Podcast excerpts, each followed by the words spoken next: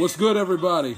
Welcome to another episode of the I'm Telling It Is podcast with your host, yours truly, Jai Shields. Got a good show for you here on this uh, weekend, divisional round weekend of the National Football League. News and items of uh, teams that are not involved in the 2020 playoffs I got to get to here in the monologue. Uh, our buddy Brendan, uh, NFL analyst of the uh, program, will stop by, recap Wild Card Weekend. I'll fight him off on Philip Rivers being uh, not being a Hall of Famer in my eyes, and of course divisional weekend preview, preview all four of the games, and of course the picks against the spread.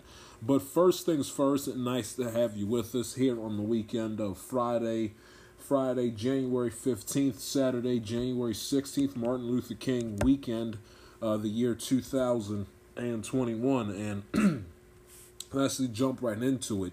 Um, there's been a couple because wild because it was so so uh, jam packed with recapping Wild Card Weekend and and the news revolving around Kyrie Irving and James Harden. You know, I you couldn't get to everything, so I uh, so there's a couple of items that occurred in the football world that's not involving any of the teams that are participating in uh, in the postseason tournament that I want to get to. Item number one is the fact that the Philadelphia Eagles uh, fired Doug Pederson on Monday, which was caught in the, which was lost in the shuffle amidst the craziness that was Super Wildcard Weekend. Doug Pederson was fired this past Monday by the Philadelphia Eagles. You know, you know, and prior to the Week 17 game, you heard you or uh, around the time of that Week 17 game, you heard that Doug Pederson was, I you know, most likely he was going to come back and then news came out about Carson Wentz and and the fact that his relationship with Pederson is beyond repair. And and then of course the situation when Pederson uh, you know down 3 points to Washington on Sunday night football in front of America. He rests um you know, he sits down the young quarterback out of uh, Alabama and Oklahoma and Jalen Hurts to put in Nate Sudfeld.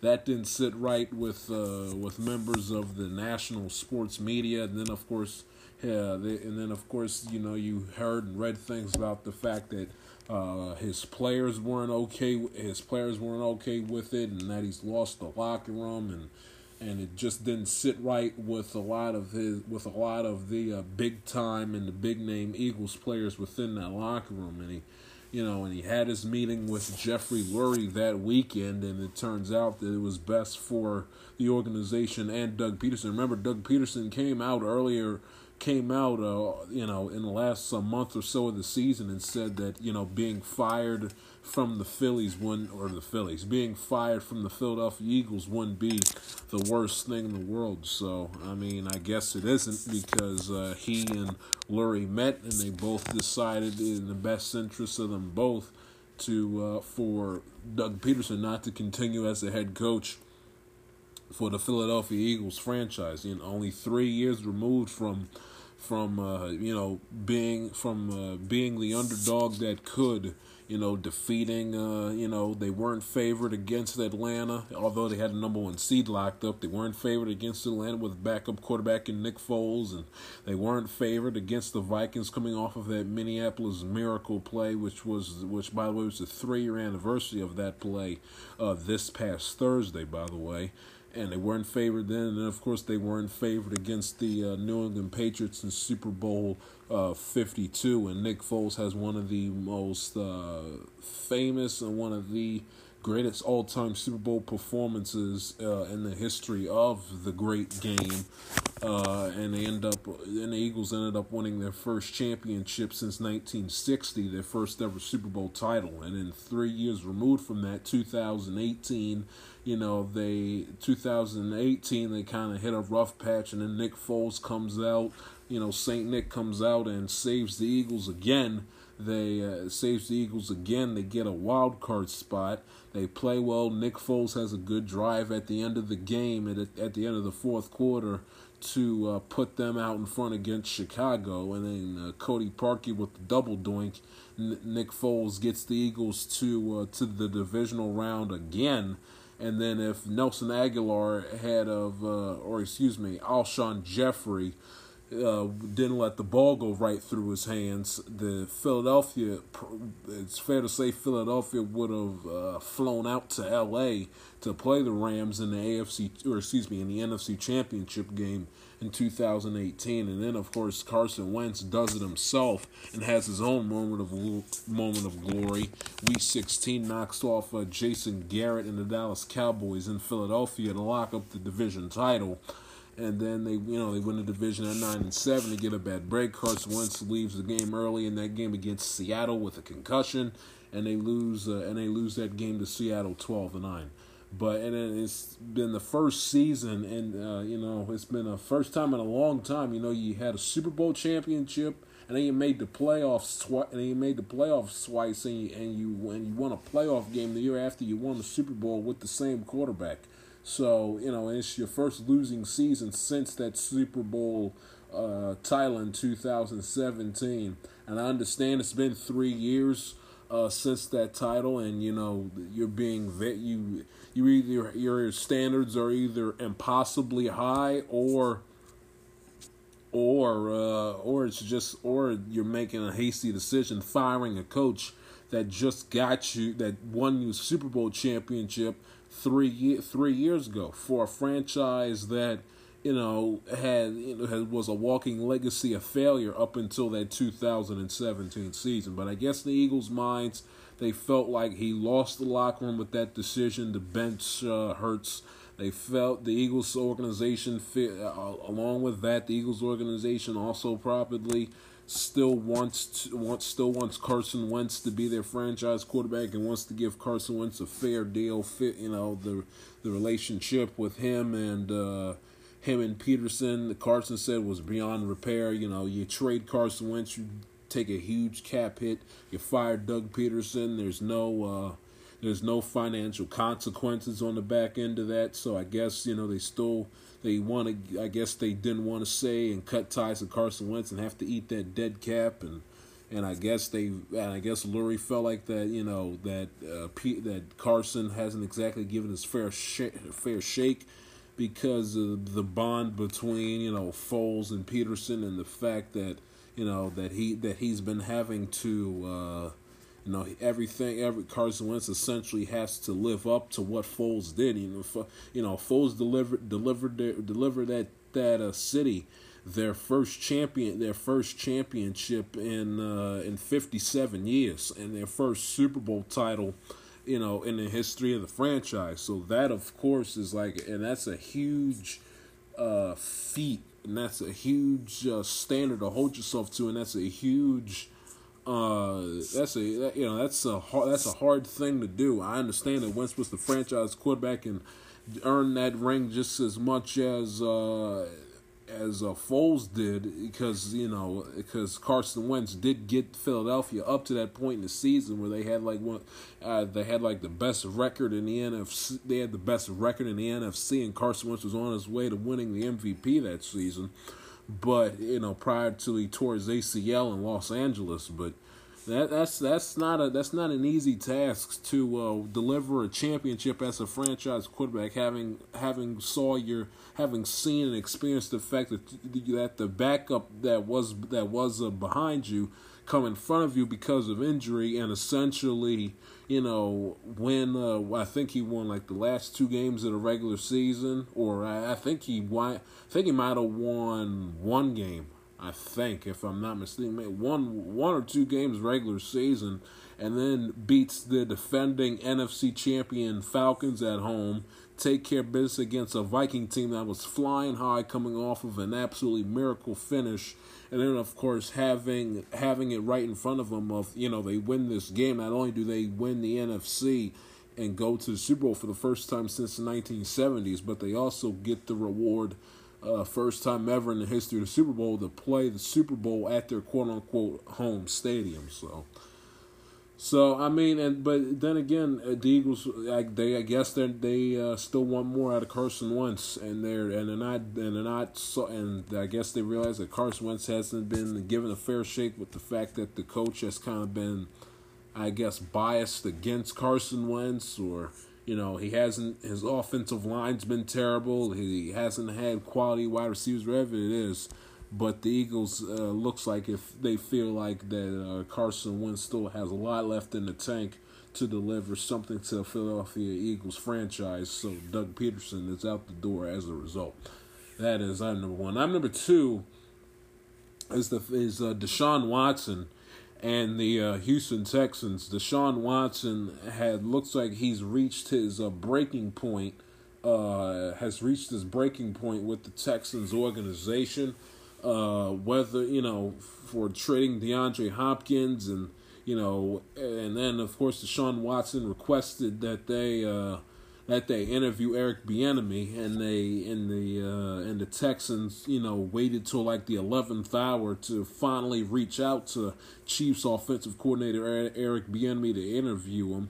Uh, and Watson wasn't too pleased that essentially they asked Deshaun Watson for his input on who to hire and who to interview for the GM and head coaching positions, only to basically bypass and to essentially ignore the invitation and the wish that they granted out to him, and they basically went along their own way. The Texans, you know, not learning from their previous mistakes, not learning from the Lions' mistakes, not to essentially, you know, cherry pick members out of the Patriot organization, thinking it's going to translate into uh, winning six Super Bowls into your franchise. You know, when it's obvious that that the Texans ownership doesn't hold a candle to Robert Kraft and and you know you don't have and with all due respect to Sean Watson, he's not Tom Brady, and they don't have a uh, a, uh, head coaching mastermind at Bill at uh at in excuse me in Bill Belichick. So obviously that gets Deshaun Watson annoyed. Says you know he you know he wants to trade. He wants out. essentially, if the Texans aren't going to get his way, if you saw uh, inside the NFL, you heard that clip that uh, clip via NFL Films where Deshaun Watson and J.J. Watt are walking off the field at the end of their uh, heartbreaking last second defeat to the Titans in Week 17. How J.J. Watt apologized. You know that essentially one of his one of if not his best uh, NFL seasons of his career st- statistically is going to go to waste and essentially not be talked about nor remembered because the team was terrible.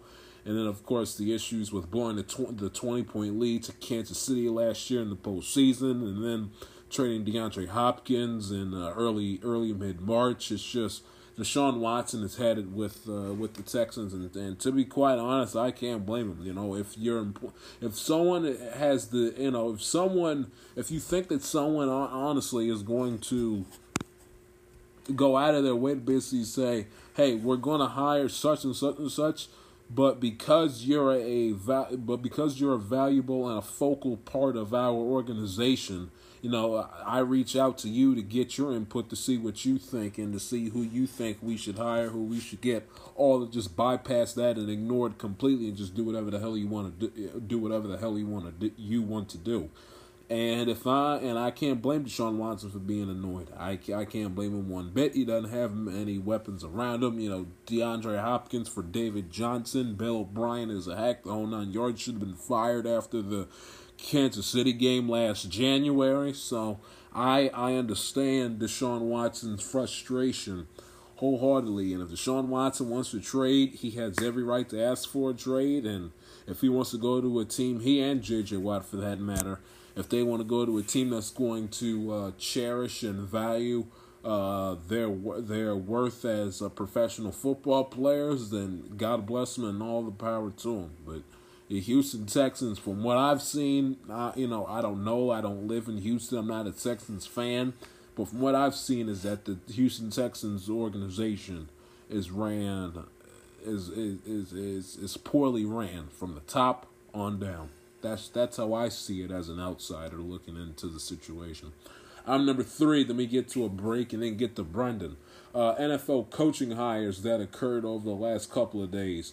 Yeah, Robert Saleh was hired late last night as the head coach of the New York Jets. He, of course, a defensive coordinator for the San Francisco 49ers. I think that I think that's a decent hire on the part of the Jets. You know, they went offensive and a and a bland, lame duck guy in Adam Gase.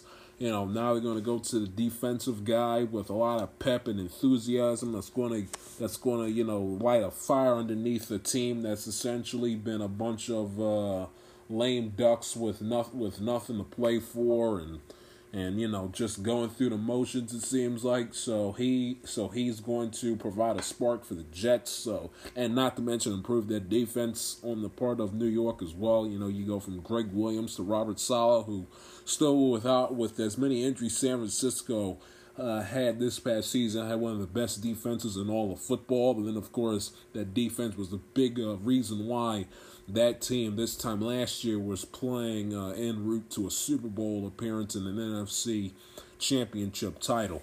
Um, so I like the hire. Um, it, it also shows you that the Jets aren't going to give up on uh, aren't aren't going to because they're not going to get the number one pick.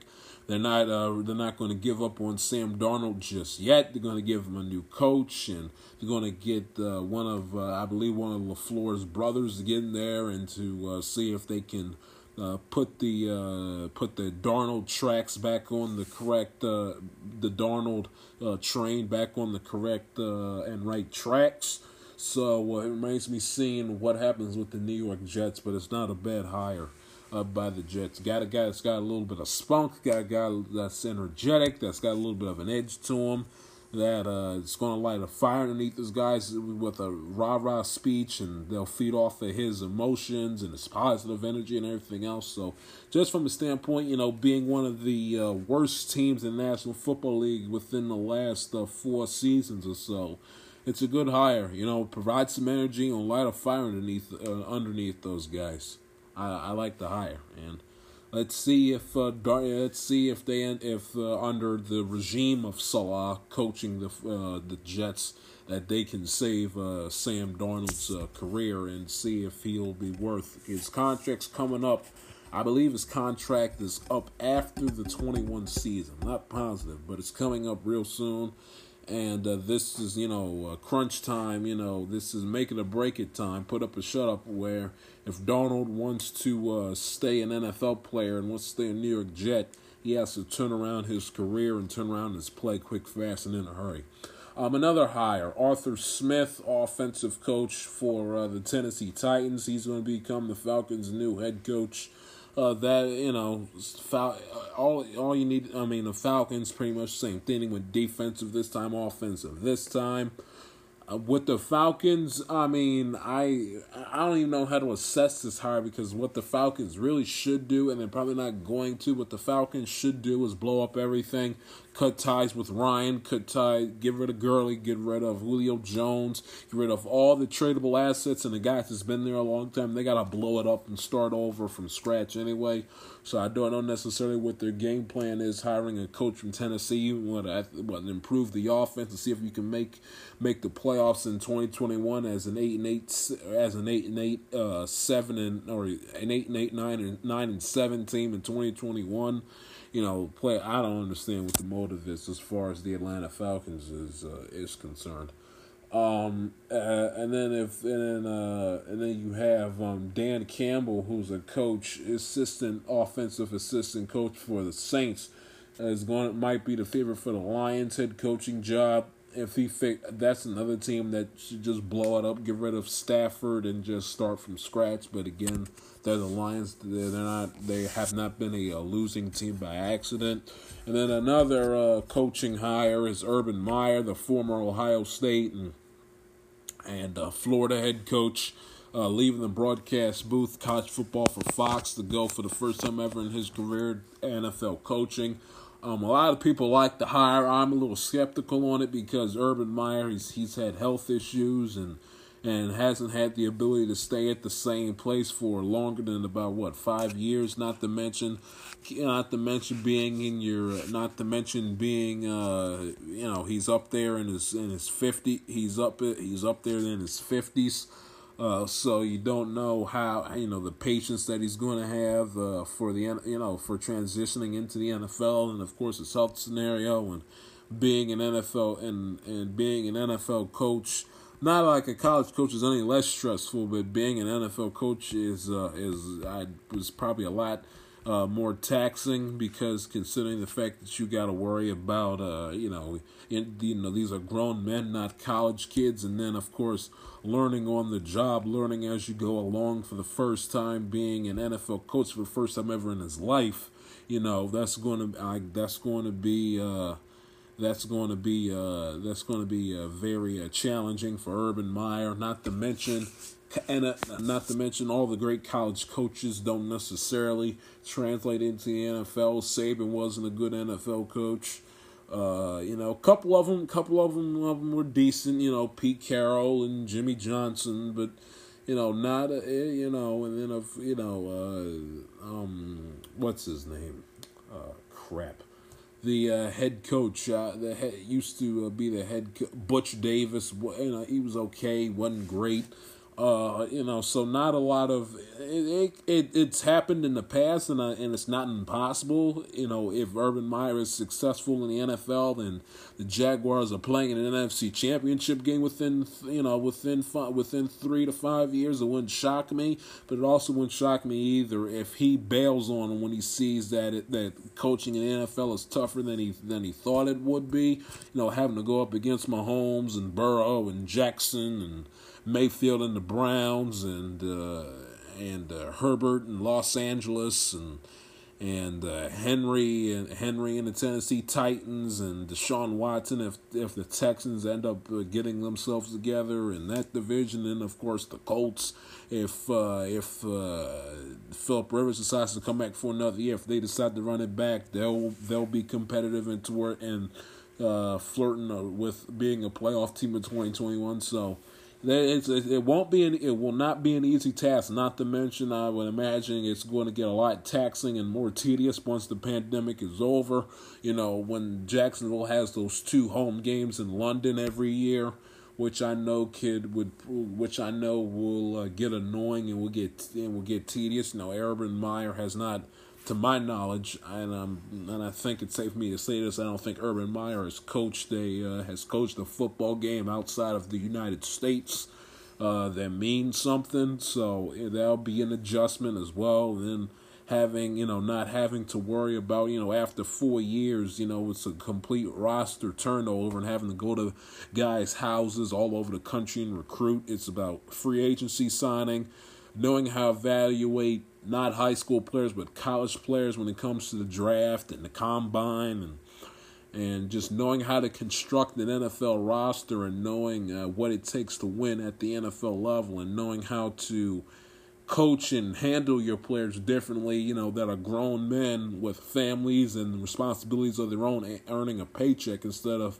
you know, young young adults in their early 20s, you know, with, you know, that are broke no responsibilities other than school and football, you know, trying to, uh, you know, either playing because they want to play collegiately or playing because they want to end up getting into the National Football League. But I wouldn't have hired Urban myself.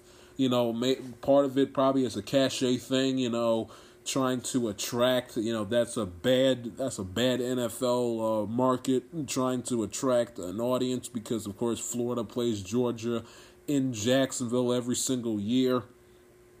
And uh, and you know Jacksonville is not too far from where Gainesville is, which of course they love Meyer with his days as him being a head coach with Tim Tebow uh, at Florida in the uh, back in the two thousands. So it, it remains to be seen, but that's where you stand as far as your news in the NFL that uh, that uh, when it comes to things uh, off the field take a break. Me and my man Brendan will chop it up and uh, discuss everything from Wild Card Weekend coming up right after this. Welcome back to the I'm Telling podcast. Joining me now, good friend of mine, good friend of the program. I like to give him the official title because I always have him on because the only sport that me and him have in common that we both like is football. So, and the only time I have him on is to discuss football. So, and I, I might as well give him this title. He is our Amatileki TI is NFL analyst, the one and only Brendan Dillon. Brendan, how are you today, pal? Okay. Doing wonderful. Happy to be back on anytime. And uh, so I, I assume we're going to be going over wild card weekend, aren't we? Yes, Pretty we are. Yes, we are. Let's jump right into it. First game of the weekend: Indianapolis at Buffalo. Oh, For, before I get to Indianapolis, on part of the Buffalo Bills, you know, they, I thought heading into this game that they were the second best team in the AFC. I I still think that, but not by as much as I thought they were. I mean, they should have, you know, uh, they had the kicker, Blankenship, I think that's what his name is, the kicker out of, uh, the kicker out of uh, Georgia. yeah, Rodrigo. Yeah. Chip with the Yeah, with yeah, with the glasses. Yeah, he missed the kick, which cost, which ended up costing Indianapolis because he lost the game by three points. Frank Reich's clock management was not the greatest. No, you know, he used up he used up all of his timeouts to the point where Indianapolis is sitting there on a fourth on a fourth down with less than ten seconds left. They can't kick the long field goal, so they have to go a hail mary. That was terrible. And then you have to, and then Buffalo on the part of Buffalo, they just played well. Josh Allen made the plays he needed to make to bail out his team, which is something he did not do when he played uh, Houston. When he played Houston uh, last year, and he played very well, getting to Buffalo their first playoff win in 25 years. What were your thoughts at the end of that uh, Indianapolis and Buffalo game? Oh, and by the way, you know that game should have been Buffalo's earlier because that was the fumble, and the refs and the refs screwed it up. I think it's but debatable.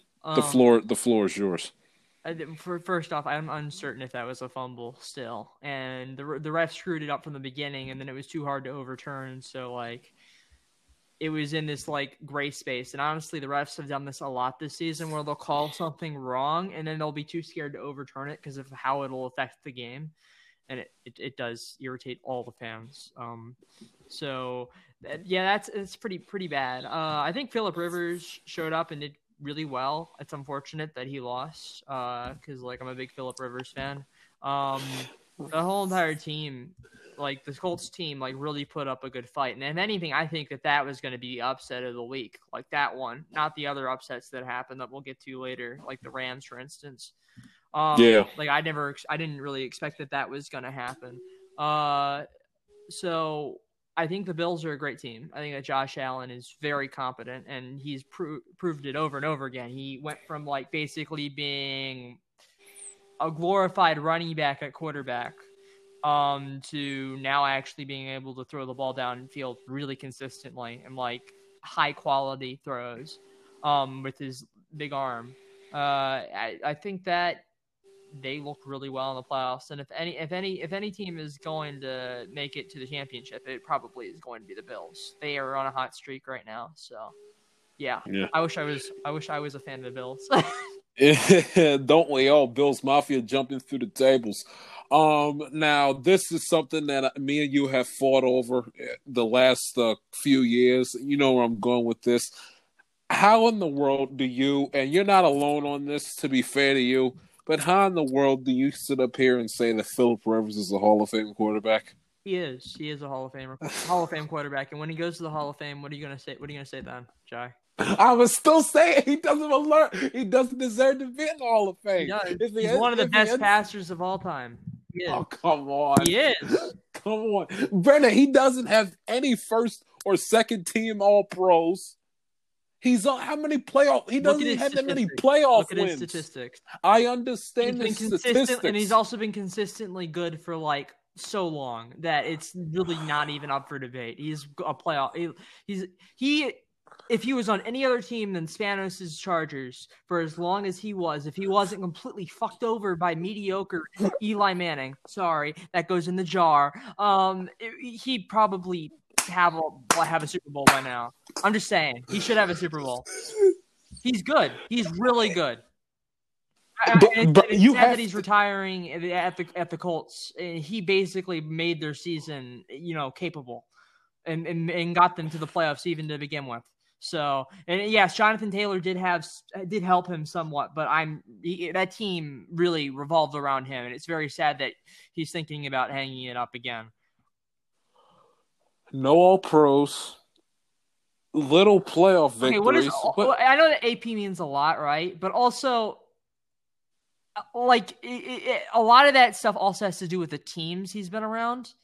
Yeah, but Brendan, do you know how many players that are in Canton have had multiple All Pros? Many, but I'm certain that also there's some players in Canton that have never had any. So, what is this argument that we're having right now? I, I'd I'd have to look it up, but I guarantee. I if- guarantee if, you there is players in Canton, if there are players in Canton without any All Pros, a I have to look it up, and b they probably don't deserve to be in Canton in the first place. Also, you have to understand. I understand the passing records, but he's insane. And he's also a- consistently been good.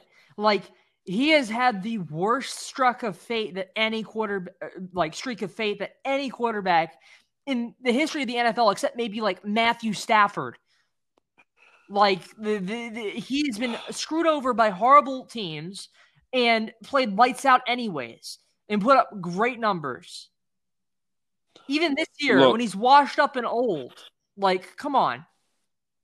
Now he, I'm not saying he didn't have a good season this season.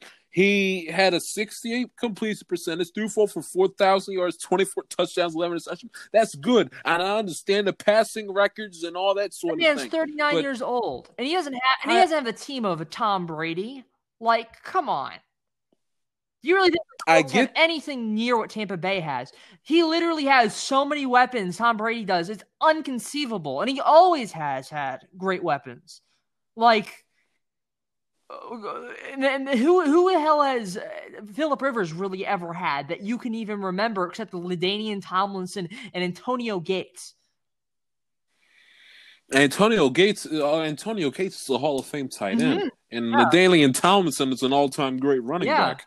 And yeah, I, I- and I'll tell you oh, oh, who threw the ball to Antonio Gates most to get him into the Hall of Fame.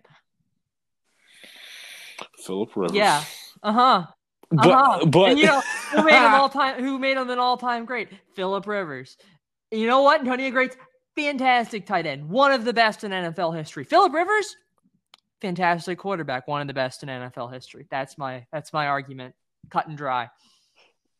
but I understand the passing records, but you have to look at it on two accounts. One, he's never had a signature win. Every Hall of Fame quarterback has a signature win or a signature season where you can point to and go, ah, that's why that guy is. What the about the of Fame. That's- season where his offense his offense was like it was like the 2009 or 2008 season. His his offense was lights out and he played lights out and his defense was lights out and the thing that screwed their season up was their special teams being one of the historically worst special teams of all time. Like that that's a great example. And he got screwed by his special teams. Give me a moment in his career, a signature game, a drive, a play, a touchdown pass. Give me a signature moment in his career. Brady, Brady, you have a dozen of them. Manning has a few of them. Uh, Kurt Warner has has about one or two of them. Uh, Bradshaw. Uh, you I go down the list. Unitas, Marino, uh, wait, Favre, Elway. You can, Can I down say something the list. as well? He also he he was AP, but AP comeback player of the year in 2013, 2014. comeback player comeback player of the year it's a it's a nice award but it, winning that award In doesn't 2018, he had he had he had the he had the comeback against the Kansas City Chiefs back when they were still and they're now still very competent. Um, he's had a lot of it like historic game comebacks. If you really want to look back at it, like he's he's a great quarterback to come from behind and win it. i mean in a playoff or super bowl setting He's never had the chance to get there. And it's not because of him, it's because of the teams he's around. What is the argument here? The argument is that Philip a- Rivers isn't a Hall of Fame quarterback because he doesn't have that signature. Hey, listen, I don't even like the idea that Eli's going to make the Hall of. Fame, but at least with Eli, you have that drive that he had in Super Bowl 42, and then, of course, the drive he had in Super Bowl 46 to knock off the Patriots twice in a five year period. But, and another thing, I also wanted to make this point when you're playing in an NFL that is so catered rules wise towards the offense and towards the like quarterback that in the beginning. passing It wasn't game. like that at the beginning, though. That back when he started in his in, in the very beginning of his career.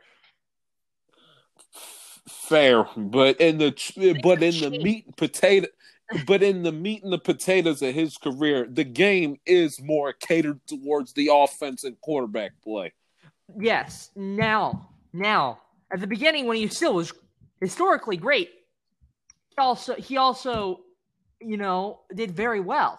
So again, the argument that you make is just I disagree. You're you're wrong. He's a Hall of Fame quarterback. He is. Look at his statistics, and, and I'm I'm looking at him. I'm looking at him. Okay, two thousand. Okay, in the season high touchdowns he ever threw in the season 2008, he threw 34 touchdowns, 11 interceptions, threw for four threw for 4,009 passing yards, and had a completion percentage of 65 percent. Okay, but okay, fair. And but he's but he's played in 12 playoff games his entire career. 12. yeah, and So for for a guy that for a guy that's been playing a better part of 16 years, he should play in about more. The matter of fact, since I pulled him up, let me read. Let the me read you his Chargers. performance. On- Let me let me read you his performances in playoff games. Okay, in the uh let's see, 2000 uh, 2006 against uh who is this? NWE. I'm using Pro Football Reference and okay, New England Patriots. Yeah, okay, lost, it's all he lost for three confusing. He, he would listen to his numbers: forty-three point seven uh, completion percentage, threw for two hundred and thirty yards and an interception. Yeah. I mean that's that's terrible. And then, and he fumbled the ball, and he fumbled. He had a fumble lost in that game. That's career. that's bad. Yeah, it was really Okay, all right, all right. Let's pick another one. Okay, uh, 2007 against the Patriots again when they lost uh, 21-12. He his completion percentage was 51 percent. He was 19 of 37 for 211 yards and two interceptions. That's not Hall of Fame. Uh, let's pick another one. 2008 against Pittsburgh Are you gonna go over any of the any of the any of the ones where he he he won or his team won or I don't know he put up a good like a good passer rating and like all right, all right, all right, okay. You, okay. you, you? All right, all right, all right, all right. Here, here, here here's for you. Okay, for you to, to make you feel good. Uh, this was against uh Indianapolis. They won 28-24, 2007 season. He had a 70. Granted, he only threw the ball 19 times, but he had a 7-3. 73% completion percentage threw for 264, three touchdowns, interception. Okay. And uh and okay, well here's when we got the short end of the stick. 2008 against the Steelers in the playoffs. They lost 35 24, 21 to 35, 60% completion percentage, 308, threw for three touchdowns and an interception- interception. Yeah. Okay. But uh, what, what what about this one, though? What about this one? Okay. They play. Uh, they played Denver 2013, and the week after they beat my Bengals, where he was 20, he where he was 12 to 16, 75 75 percent complete percentage threw for 128 and a touchdown. They beat the Bengals. Many teams done that in their sleep. Okay, but how about Denver the next week? He threw for 217, two touchdowns and 66 That's percent. Pretty good. Okay, okay, okay, okay. Yeah. Now here's here's okay outside. Okay, prior to last Saturday, here, here you remember the game against the Patriots after they beat Yeah. Baltimore? Twenty five of 51, 49 percent complete percentage, threw for three thirty one, and Touchdown. three touchdowns, one interceptions. That that that first of all, those those are vacuum stats. But here's the here's all, he couldn't complete fifty percent of his fifty percent of his passes. That's back not Hall You have to go back to watch that game and also like, come on. Do do you want his career? Do you want his career playoff it's- stats? it's- do you It's want? career, it's like aren't they like pretty much even? One, two, yeah, like they're around even. He's five and seven, right? In the playoffs, yes, he's five and seven. You can't you can't be a five and seven quarterback in the playoffs and then be considered. Yeah, but of any of the teams that we're talking about right now, like really great playoff teams outside of quarterback, and like I'm just being honest. he got outplayed by Mark Sanchez in two thousand and nine. Jai, you have to go back to watch that game. They were winning until uh, there was like a fluke kick return that ended up. I it's I'll I'll find the actual video to make sure that I'm talking out this right, but I'm pretty certain that they they ended up getting kicked out of there because of their special teams. It was the 2009 team that had the historically bad special teams. Okay, well, how about 2008? Even though they won the game, but he wasn't great, and he barely outplayed Ker- uh, Kerry Collins, if that if I remember correctly. What about that? One more time.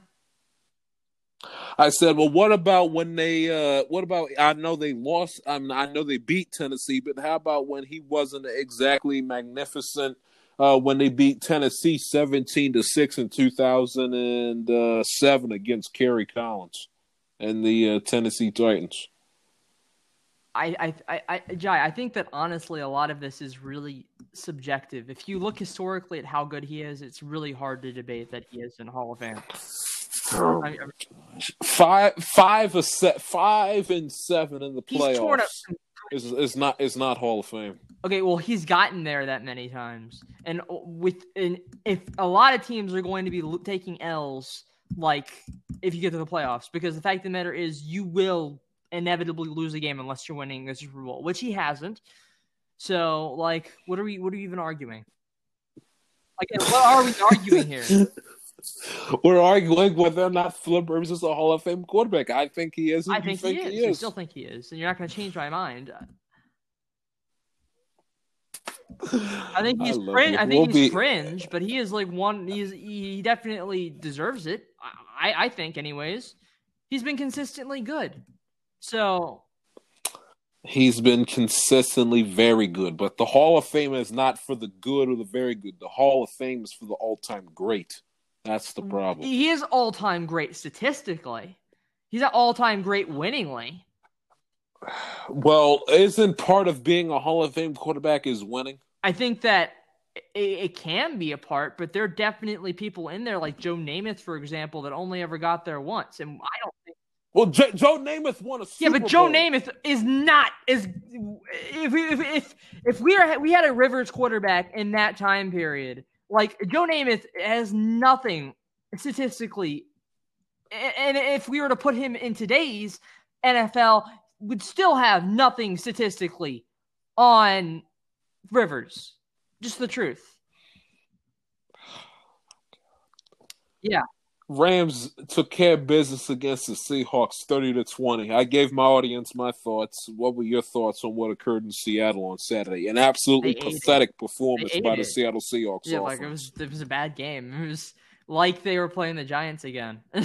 to be honest, which It which we knew. I, I I had a feeling it was gonna happen because like let's just be honest, they lost to the Giants. Like, come on. You really think that that team's gonna make it all the way through unless something miraculous happens, which obviously it didn't. They aren't getting there. It doesn't matter how good Russell Wilson plays, even though Russell Wilson played horribly that game. So, yeah. Also, What now? I told. also it was good to see. Uh, I don't know. Goff get out there and actually do something with his hurt finger. That was kind of some fun adversity to watch. Now, what I told my audience uh, on uh, Wednesday that you know Russell Wilson. My issue with Russell Wilson is the fact that he he tries too hard, uh, and I feel like that his attention, that his uh, brain is more on being a celebrity. You know, he owns the Seattle Sounders soccer team. He's every single time I turn around, he's doing these little goofy videos with Ciara on Instagram and TikTok, and he's you know he's doing these. Uh, he's got a podcast called Danger Talk, and he's releasing episodes every Wednesday with Matthew McConaughey and Sue Bird and all these other celebrities, and talking about I crap. think he no can, one I, I think he can do whatever of- he wants as long as he puts a good performance on the field. And he does, he does for the most part, but he really ate it. He really ate it last. I mean that, that I mean that's what I'm saying. Like you cannot do all of these things and then and then crap the bed like this come playoff time. And you know and you know what? And let's call it like we see it.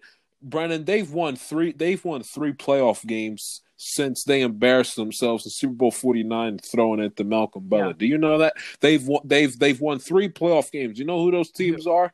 They beat the snake bitten Vikings, who historically are always a snake bitten team come Yeah. playoff time. Blair, if Blair Walsh knew how to kick a field goal that I could have made would've won that game. blindfolded, we they would have the. Vikings would have won cold that though. game. It was really cold that game. So like, let's not be too mean. Continue. Game number two. The next year, they beat the Detroit Lions, who are historically a pathetic football team and are next with the Bengals as one of the longest active uh, playoff losing streaks in the NFL. Team number three they beat was the Eagles last year, where they knocked out Carson Wentz within the first five minutes of the game, and they won. And I understand DK Metcalf had, a historic performance, but they only put up 12 points on the board and won the game 12 9. And uh, it's about time that Pete Carroll and the Seattle Seahawks quit farting around and you know and and this is from me you know so when it came on the air loudly and came to Russ Wilson's defense saying how he gets a la Rodney Dangerfield gets no respect when everyone is uh you know bowing down to Patrick Mahomes' feet. You know I came out there and screamed and yelled at Russ Wilson's behalf and this is how he and this is how he repays me. Their offense was spotty against the 49ers in week 17 uh, and I and it was spotty. Could not put up any, could not muster up any points until uh, until uh, the uh, fourth quarter. Their offense wasn't great against your team when they played Washington. Their offense wasn't phenomenal uh, against the Rams in Week 16, and then their offense was sleepwalking throughout. The, I understand the Rams is the best defense in football, but the offense sleepwalked throughout the entire game and didn't show any signs of At all. of of right of effort until the game was pretty much over and they started to make the game quote unquote close within the last a lot of two minutes and 30 too. You see seconds. DK Metcalf yelling at Russell Wilson and the coaches like how angry he is. Like there was hmm no rhythm at all that offense, and they kind of like turned on each other. So I mean, it was it, it was it was terrible. It was absolute. It was it was terrible. Russell, I mean, uh, eleven for twenty seven, one hundred seventy four yards. Russ, really, and a and a and a bonehead asinine pick six. Really, Russell? This is what we're gonna do now. When you sit up here making these making these cringeworthy, stupid videos with Ciara, and and come playoff time, this is what you give us. yeah, Really? not I, I, I, I don't know about you, but I do not want to see the Rams play another week. I don't like McVay. The uniforms are ugly. I hate the new logo. I think the stadium is overrated. I think the stadium out in Vegas is better, and I can't stand uh, and I can't stand Jared Goff. And and I gotta watch the Rams play next week instead of watching Seattle go at it with the Saints Rapp- next week. Ian, Or Ian on Rappaport Saturday. just dropped that the Jets are hiring Robert Saleh as their new head coach. So yeah, that's pretty cool. What's your thoughts on I- that? Interesting decision. I don't. I don't. I, he'll definitely be better than Gase at least. so so Hey, yeah, that'll be interesting. do you think they should have went with an offensive minded guy, especially if they, you know, want to fix Darnold or uh. I, I, I, or I hope that they uh, haven't get- given up on Darnold because he's a lot of capability. Um, but defense wins games. So yeah, All right.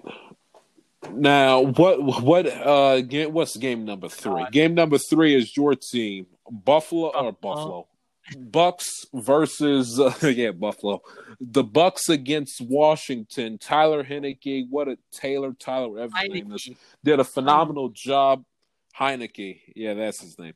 Heinicke, he did a phenomenal job, all things being considered. What what was your thoughts on the game on a Saturday Oh, night? it was close Orlando? all the way through, and a game that a lot of people didn't think was going to be close. I was already telling Jai that it was going to be a close game because, like, I'd already watched. Well, anybody who's a Skins fan had already watched Hein- Heinicke play um for like late in the game uh, when Haskins. It was like week fifteen.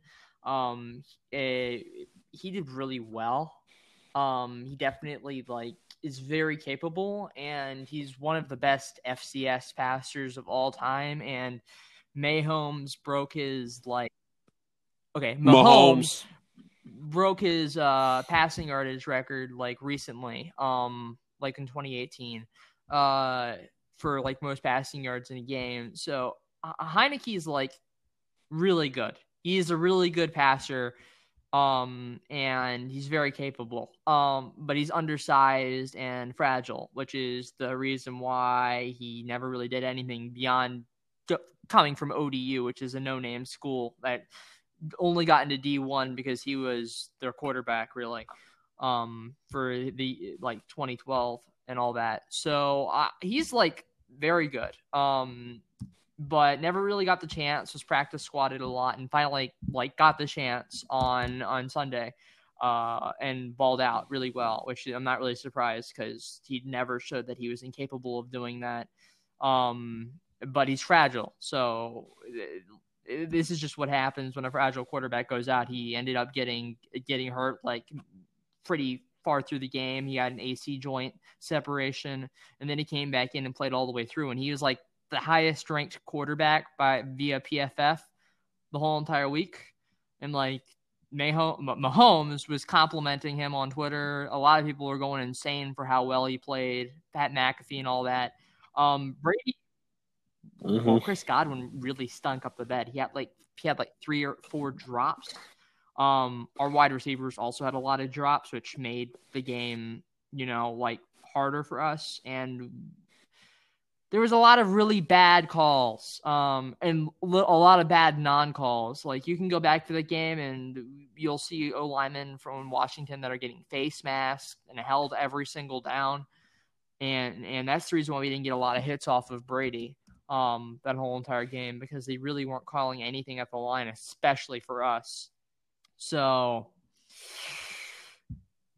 yet we still put up a close game. We still put up My, a close game. It was very close, and I, am very happy with the with the outcome uh, because it just shows a lot of good things for the future. And I didn't think we go anywhere in the playoffs this year, any this year, anyways. Like, so I'm happy. I'm happy with it.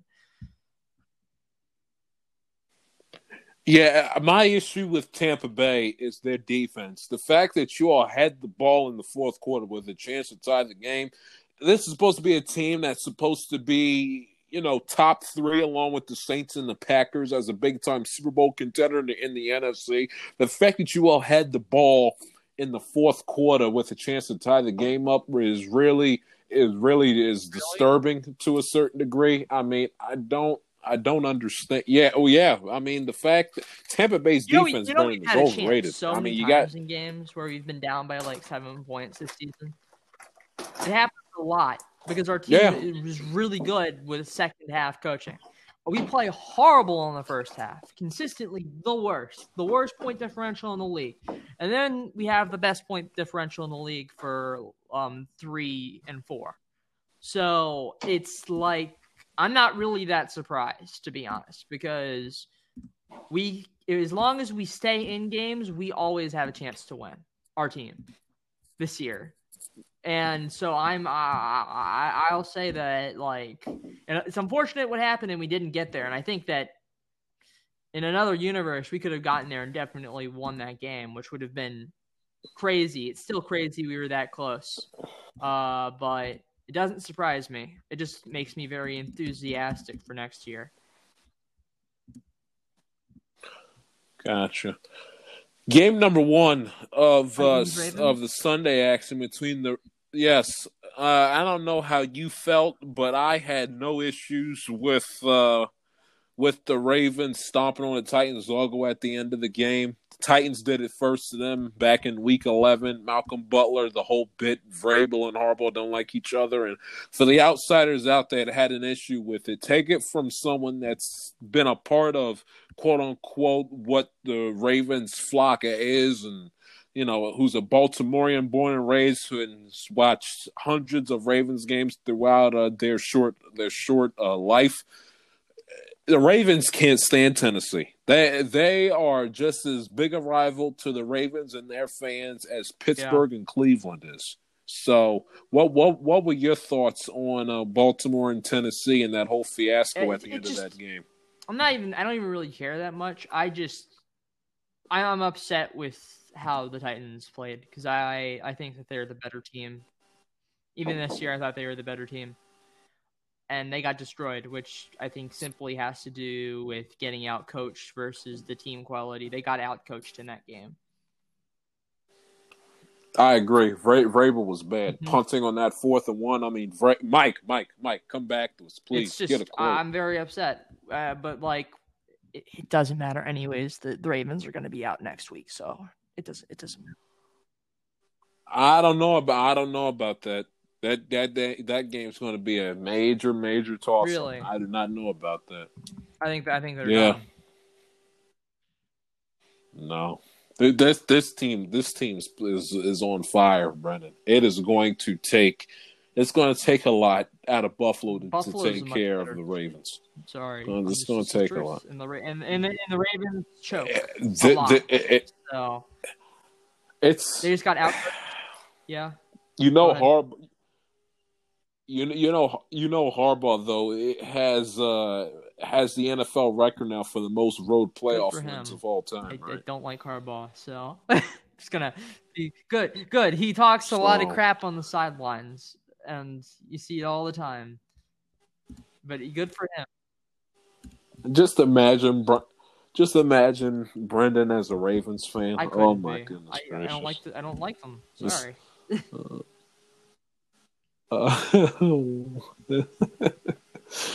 oh, so, so what? What? So, and they shut down Derrick Henry on. Su- Do you think that Derrick Henry not being able to run Yes. the football played a part in uh, Yes, Baltimore and Baltimore 100%. beating them?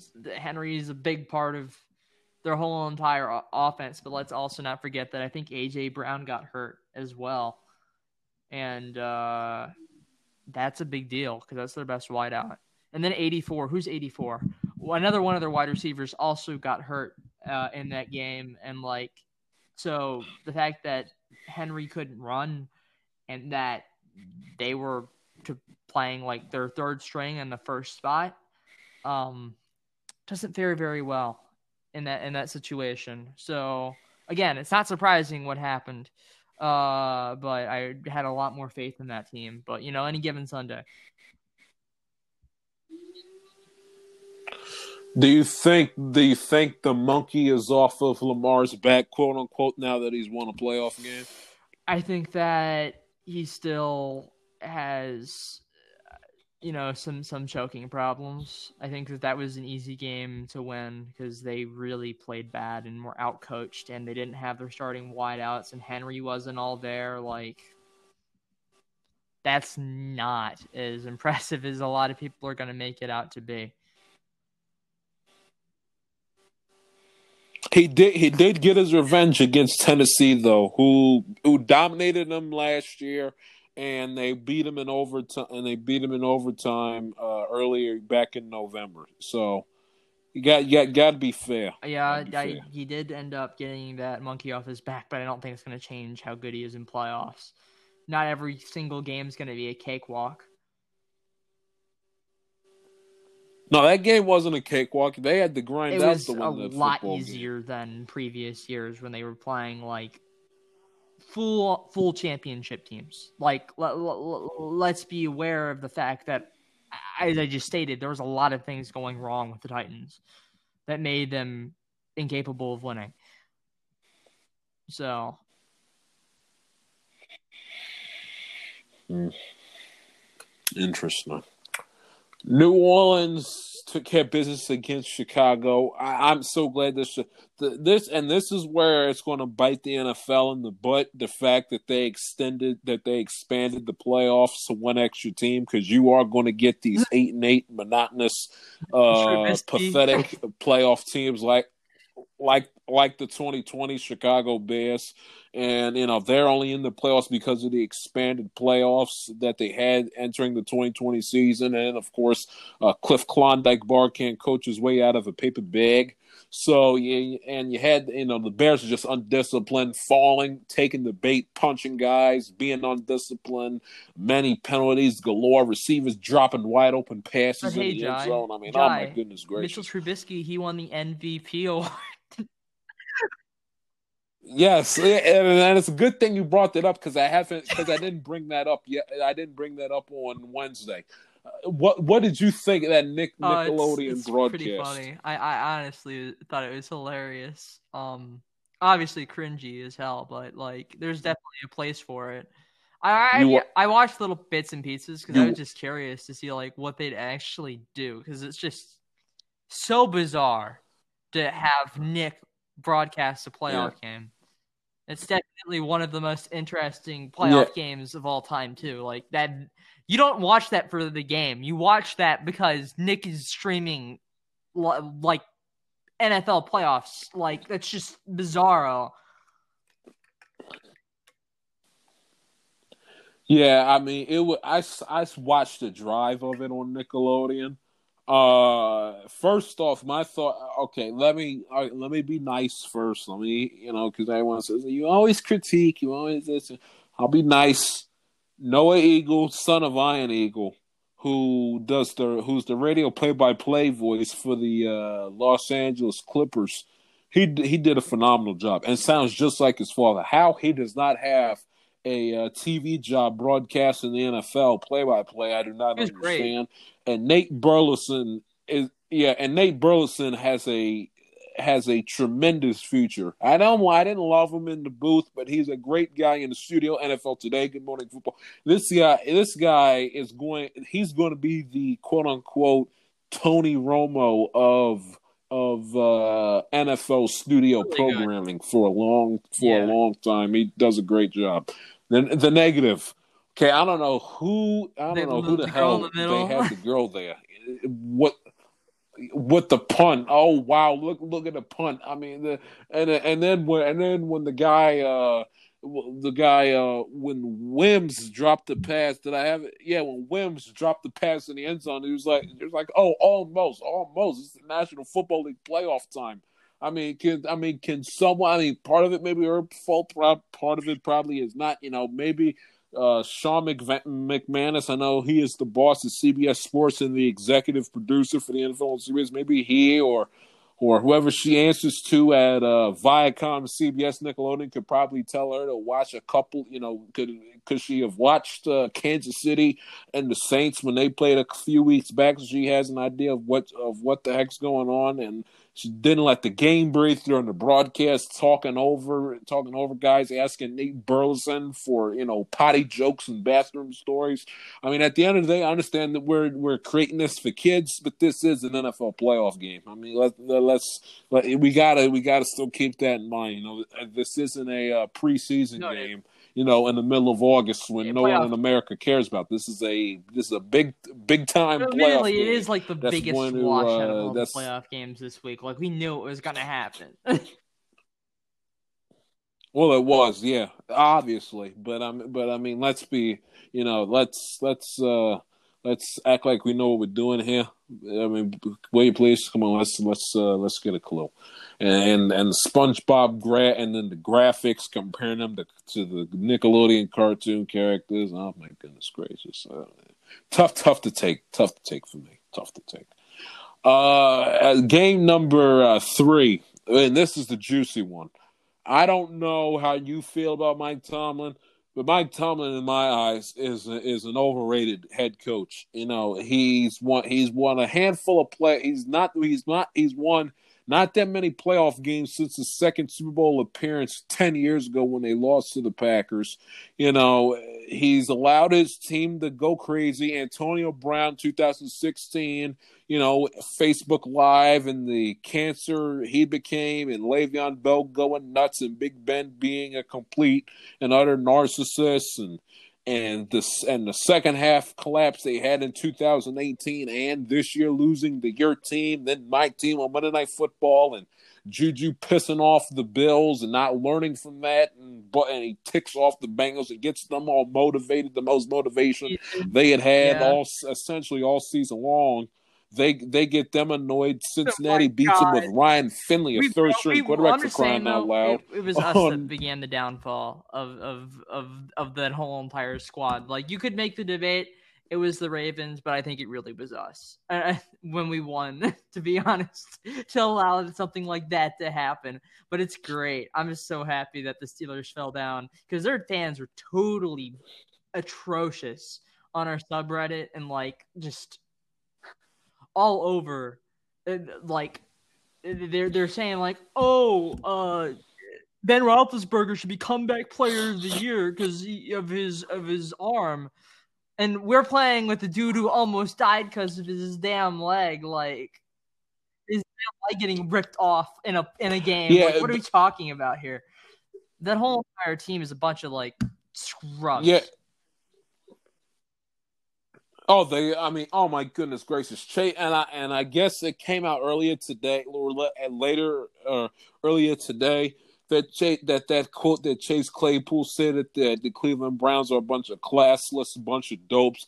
He came out and said that that's an old interview, but he didn't. But that's okay, fine. But he went on TikTok Live, which I guess is a thing, and said that the Browns are going to get. Cl- He's bumping his gums. They got Juju saying the Browns is the same old gray faced Browns, and Tomlin saying the same thing. I mean, does does does any of these guys actually have a clue and have enough self awareness not to say and do things that's going to piss off their I opponent? do not know I mean, why seriously. they, why they challenge like the, the other teams because they have no chance, like no chance at all when they when they do that, and it's hilarious because like they started so well, and you know karma karma karma's a bitch. They they got what was coming to them, to be honest.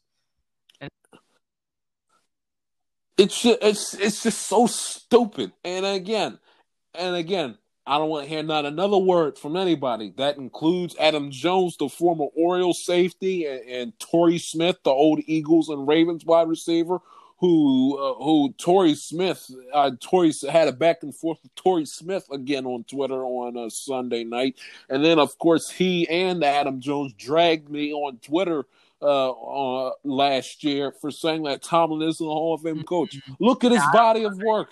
Look, you want a, a Hall of Fame coach? A Hall of Fame coach allows his team to run wild, say stupid things, get no? their opponents all pissed off, and and and these second half collapses. Two in the last three years.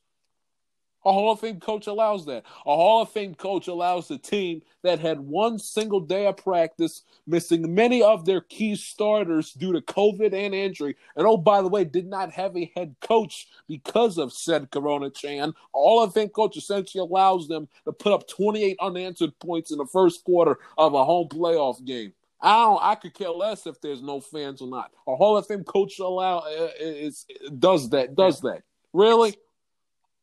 Give me a break. How Hall? I don't want to hear another word. You're about gonna hear- you're gonna hear more about it Coach, as that's a bunch time of goes on, nonsense. I sorry. And and and and and again, and I understand they fired Randy Fichtner, but Tomlin needs to go too. You know, and enough is enough. Enough. And Big Ben needs to retire as well.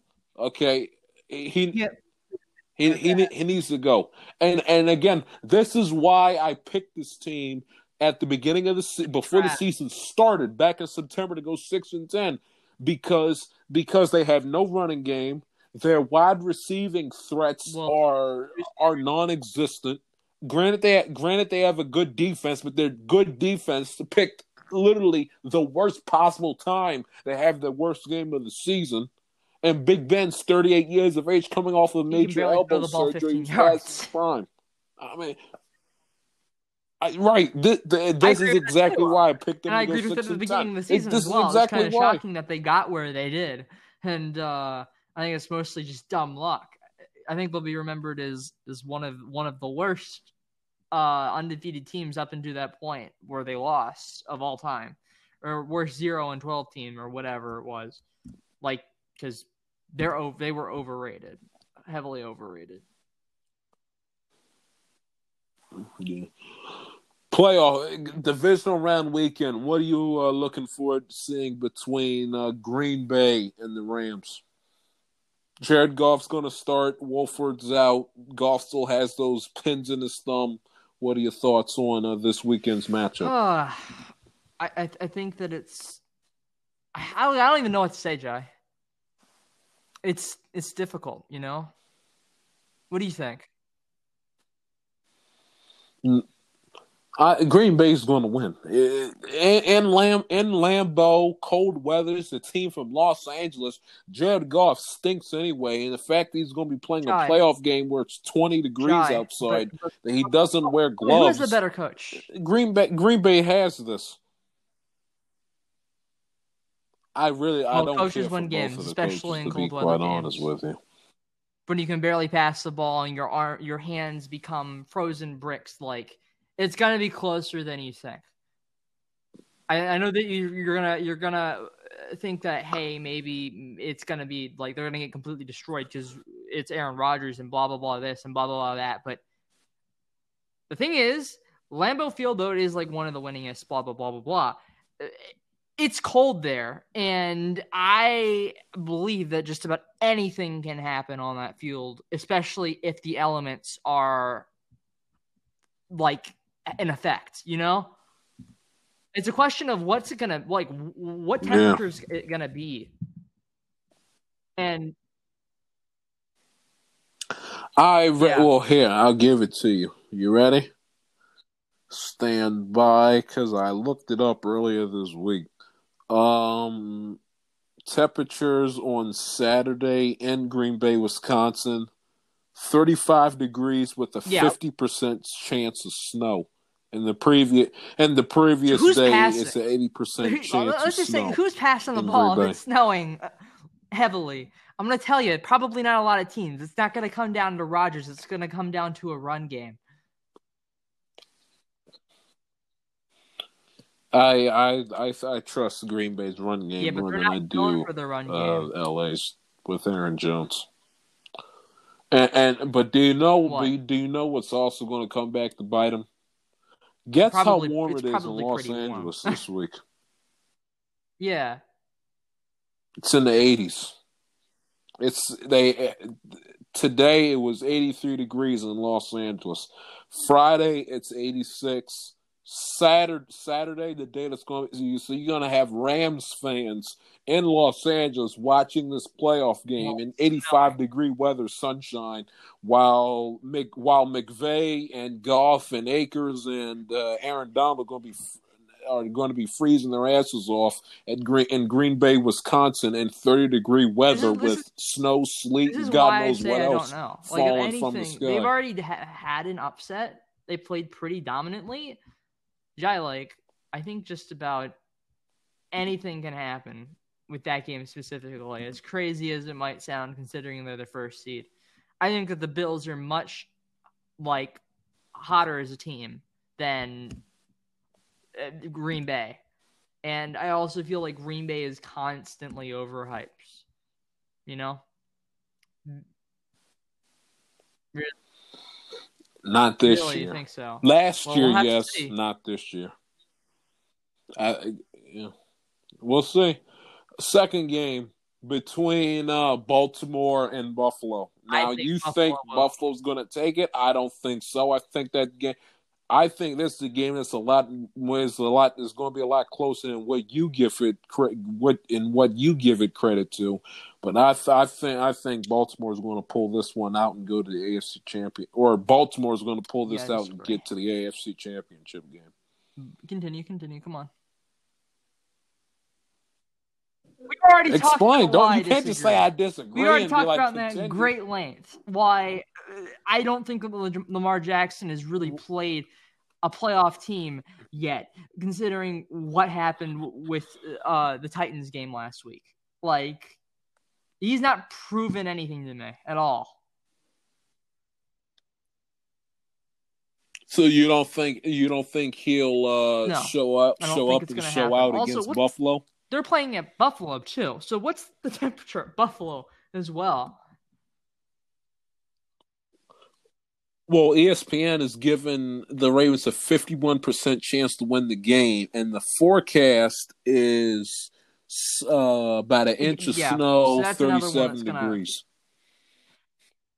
Yeah, Come down to the run game, yeah. which the Ravens, you know, which the Ravens Josh do well. Josh Allen's basically That's why- like, that's- that's what I'm saying. Basically, a glorified running back is a glorified. I uh, when it comes to, when it comes to who's a better quarterback, Lamar Jackson's football, quicker, but, Lamar Jackson but Josh over Allen any is a lot more like sturdy and uh, stronger than L- Lamar Jackson. Yes, Lamar Jackson's great and all that, but I, I I don't know. Josh Allen definitely has a lot of capability, especially if it's if they anticipate and keep the edge like close. I think that Josh Allen could have a very good day. Like um because because at least Allen can run like straight through the line if he needs to.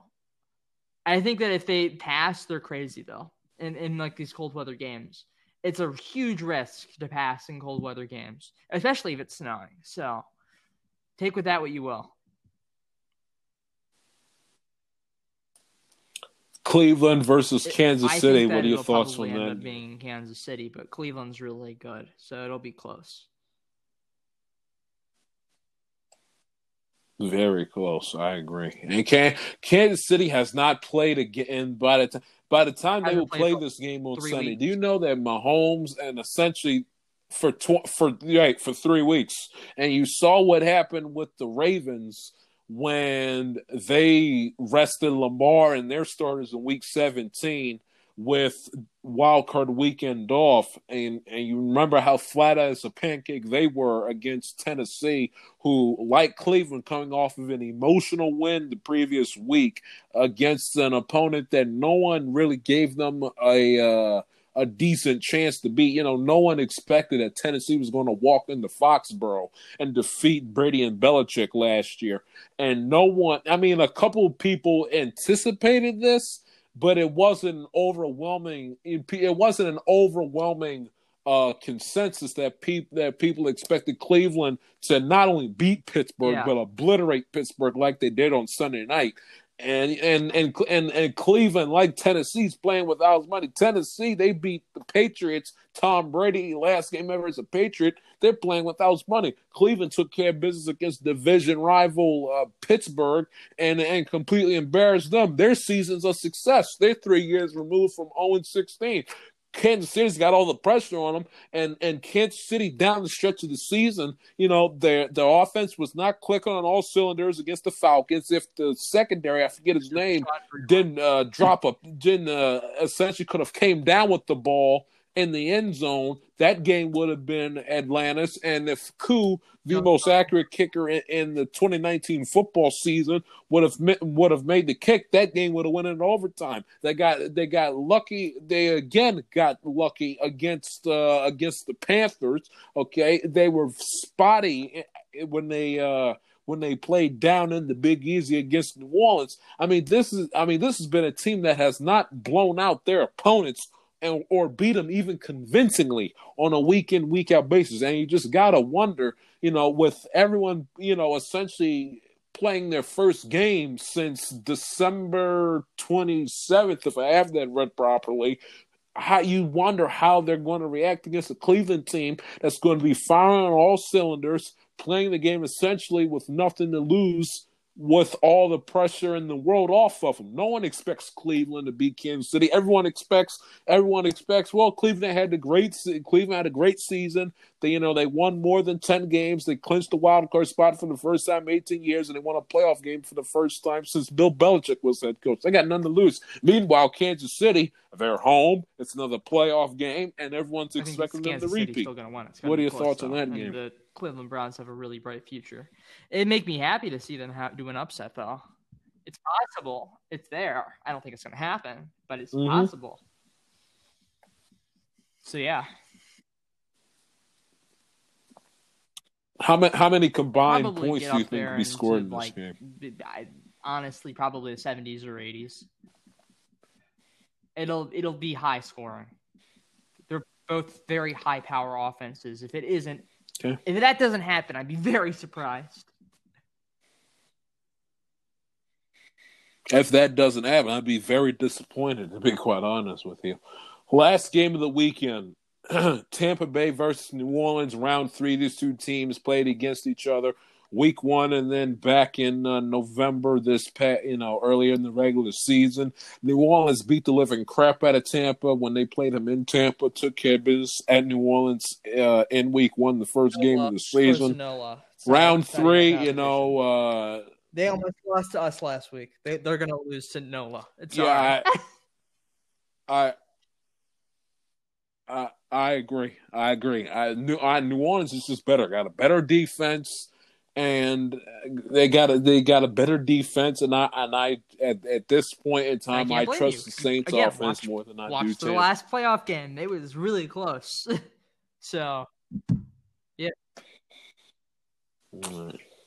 And any any big time prediction? well, I think that I've already said like who I think's gonna win, weekend. but I'm not very good with like the whole entire predicting points thing. And uh, that'd take a long time for me to figure out because I, I don't even know the spreads for these games.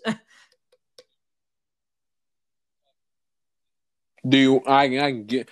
Uh, let's see. Saints, Saints, Saints. Let's see. It probably, I, I would be surprised if it was Uh, Tampa. Okay. People are Okay. Okay. Now it looks like the feel. Now it says plus or minus three. I'm using ESPN. Let me check. Uh, you get fun. these websites. So Gee for I'm spread. be trying to find out the freaking point spread. look at the point spread, try to figure out statistically what, what Yeah. that's going to be. So- Yeah. Okay, Saints are favored minus three. All the home teams are favored. Kansas City is favored minus ten, which I think is way too much. Uh, the Buffalo favored minus two. Green Bay by a touchdown. Mm. Saints minus three. Not So there you go. surprised.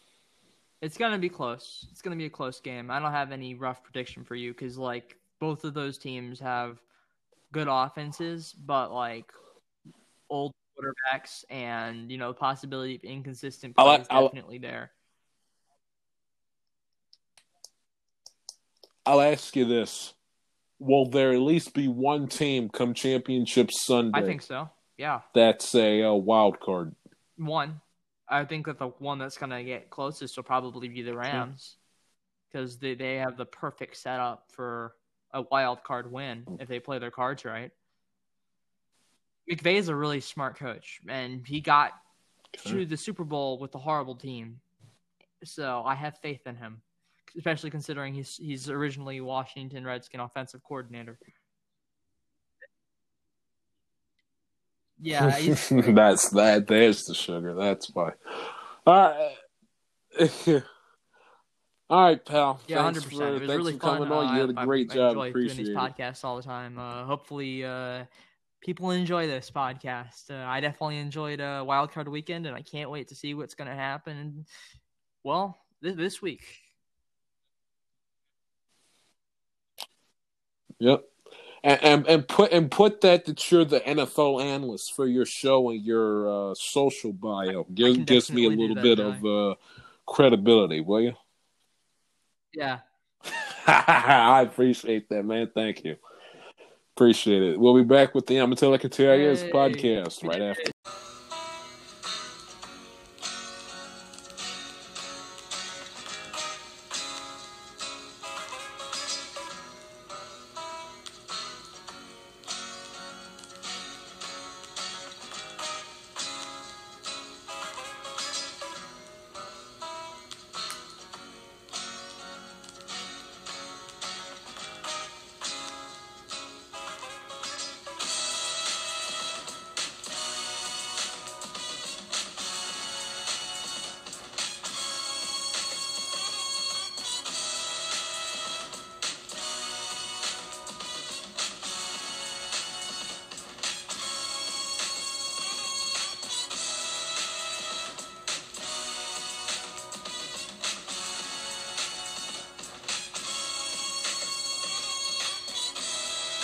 Welcome back to the I'm Tell It Like It TI Is podcast.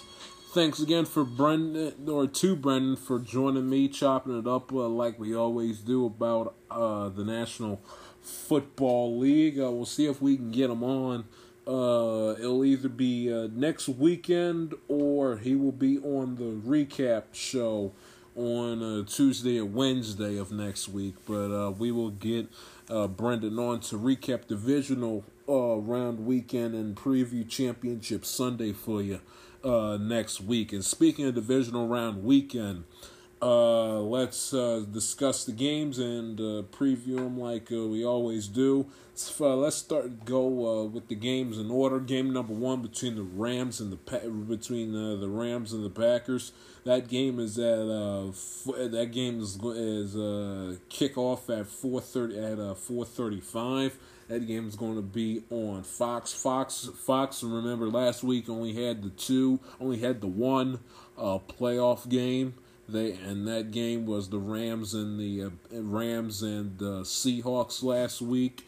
While while CBS and NBC had two, NBC had the two night games. CBS had Colts and Bills uh, last Saturday, and then they had the Bears and the Saints, and ABC and ESPN had the uh, Titans and Ravens game this weekend. CBS and NBC gets the one game each.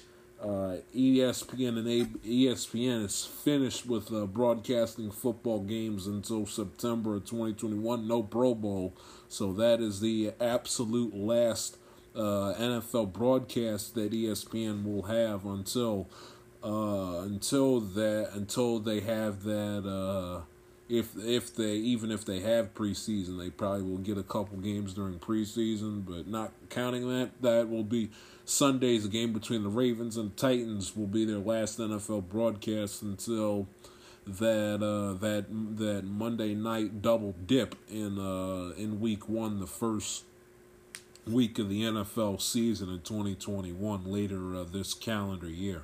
NBC gets the one game, CBS gets the one game, CBS uh, gets uh, gets the uh, gets the Browns and can't gets the Browns and the the Chiefs on Sunday at three o'clock. Uh, NBC has the other uh, AFC game between the Ravens and Buffalo. Saturday night it will be NBC's last NFL broadcast until that kickoff game uh, the uh, the first uh, Thursday night of the new season, whoever that might be, whoever win, you know, the Super Bowl, whoever ends up winning the Super Bowl this year against against whomever. Uh, so after ten, after Saturday night, that's a good night for uh, football on NBC, and we'll see in September of 2021 Al, Chris, and and uh, Michelle CBS. Again, they have they have the one they had two games last week, one game this week, and then of course they have the AFC Championship. Fox has the NFC Championship, and and Super Bowl Fifty Five is on uh, CBS this year, uh, and Super Bowl Fifty Six uh, next football season will be on NBC. But uh, so just to give you a uh, an idea of uh, the broadcasting, let's jump right into the games with the Rams at the Green Bay Packers. You know, with the Rams, Rams is interesting because you know they had a phenomenal performance when they beat Seattle thirty to twenty uh, last Saturday. Uh, the defense was phenomenal. Defense, defensive touchdown. Ross Wilson with the pick six, whole nine yards, went over it. Jared Goff having to come off the bench after uh, Wolford had that stinger in his neck. He will not play on Saturday. Jared Goff now two weeks removed from thumb surgery. It's going to be not brutally cold, but it will be cold. You know, you go look at the forecasts in Los Angeles, California uh, this weekend. Mike in Orange County will be uh, soaking up rays.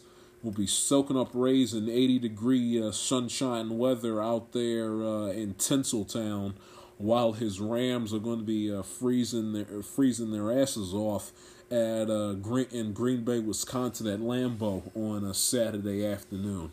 Uh, so it, but it won't be unbearably cold like it typically is this time of year in Lambeau. It'll be in the uh, in the low thir- It will be in the low thirties, which still for a California team, Southern California team, is cold. Don't get me wrong. So obviously, when it comes to the weather factor, the advantage does go to the Packers because they play in it. They they live they live in it. They live with it. You know the Packers have already played a game in the in the snow this season. For crying out loud. And Aaron Rodgers essentially is just a different animal when he plays games in cold weather and plays games in snow and things of that nature. and then of and then of course the Packers being the number one seed, you know the having the week off, the Rams having to bust their butt to beat division rival Seattle last week. Not to mention, you don't know how the cold weather is going to affect Goff's thumb. I don't trust Goff in a. I don't trust Goff in, in a big game. I mean, I and who cares about the about he outplayed Brees two years ago? Uh, it's two years ago crying out loud. Move on. But you know, the, the yeah, he outplayed Brees two. He outplayed Brees two years ago. Okay, fine. But I do not trust Goff. You know, he stunk up the joint in the Super Bowl. That's all you need to know. I mean. And biggest that was not the biggest game of his life. The biggest game of his life in the Super Bowl, he laid a complete big fat goose egg in the game. So I do not trust Jared Goff under any circumstances, especially with a bad thumb and cold weather, which going to make it, which makes it worse. The warm weather team coming to a cold weather climate, that's you know that I, I don't I don't trust that, especially when they play in a division. When they play in a division that's got a lot of uh, warm weather, you know, where they warm weather teams. You know, I they did play the they did play the NFC. They did play the AFC East. I'm sorry this season, but you know they had the they had the uh, the teams they had in the back end of the season. They had them, I believe, for the most part in their building. You know, what they went they went they went to Jacksonville and they went and they went to Miami and you know in the at, uh, excuse me in the front end of the season. So you know of Miami it's sunshine so it's really it's really no difference you go from dry heat to muggy heat. But and then and then and then it's one team they played in the Northeast which was the uh, which was the Buffalo Bills they you know they when they went to Buffalo they played Buffalo in late September which which is you know which I is probably a difference but it's a lot different playing in Orchard Park in late September than it is playing at Orchard Park in January. Just ask uh, just ask the Ravens when they go play at Orchard Park where it's where it's 25 degrees outside and the wind swirling.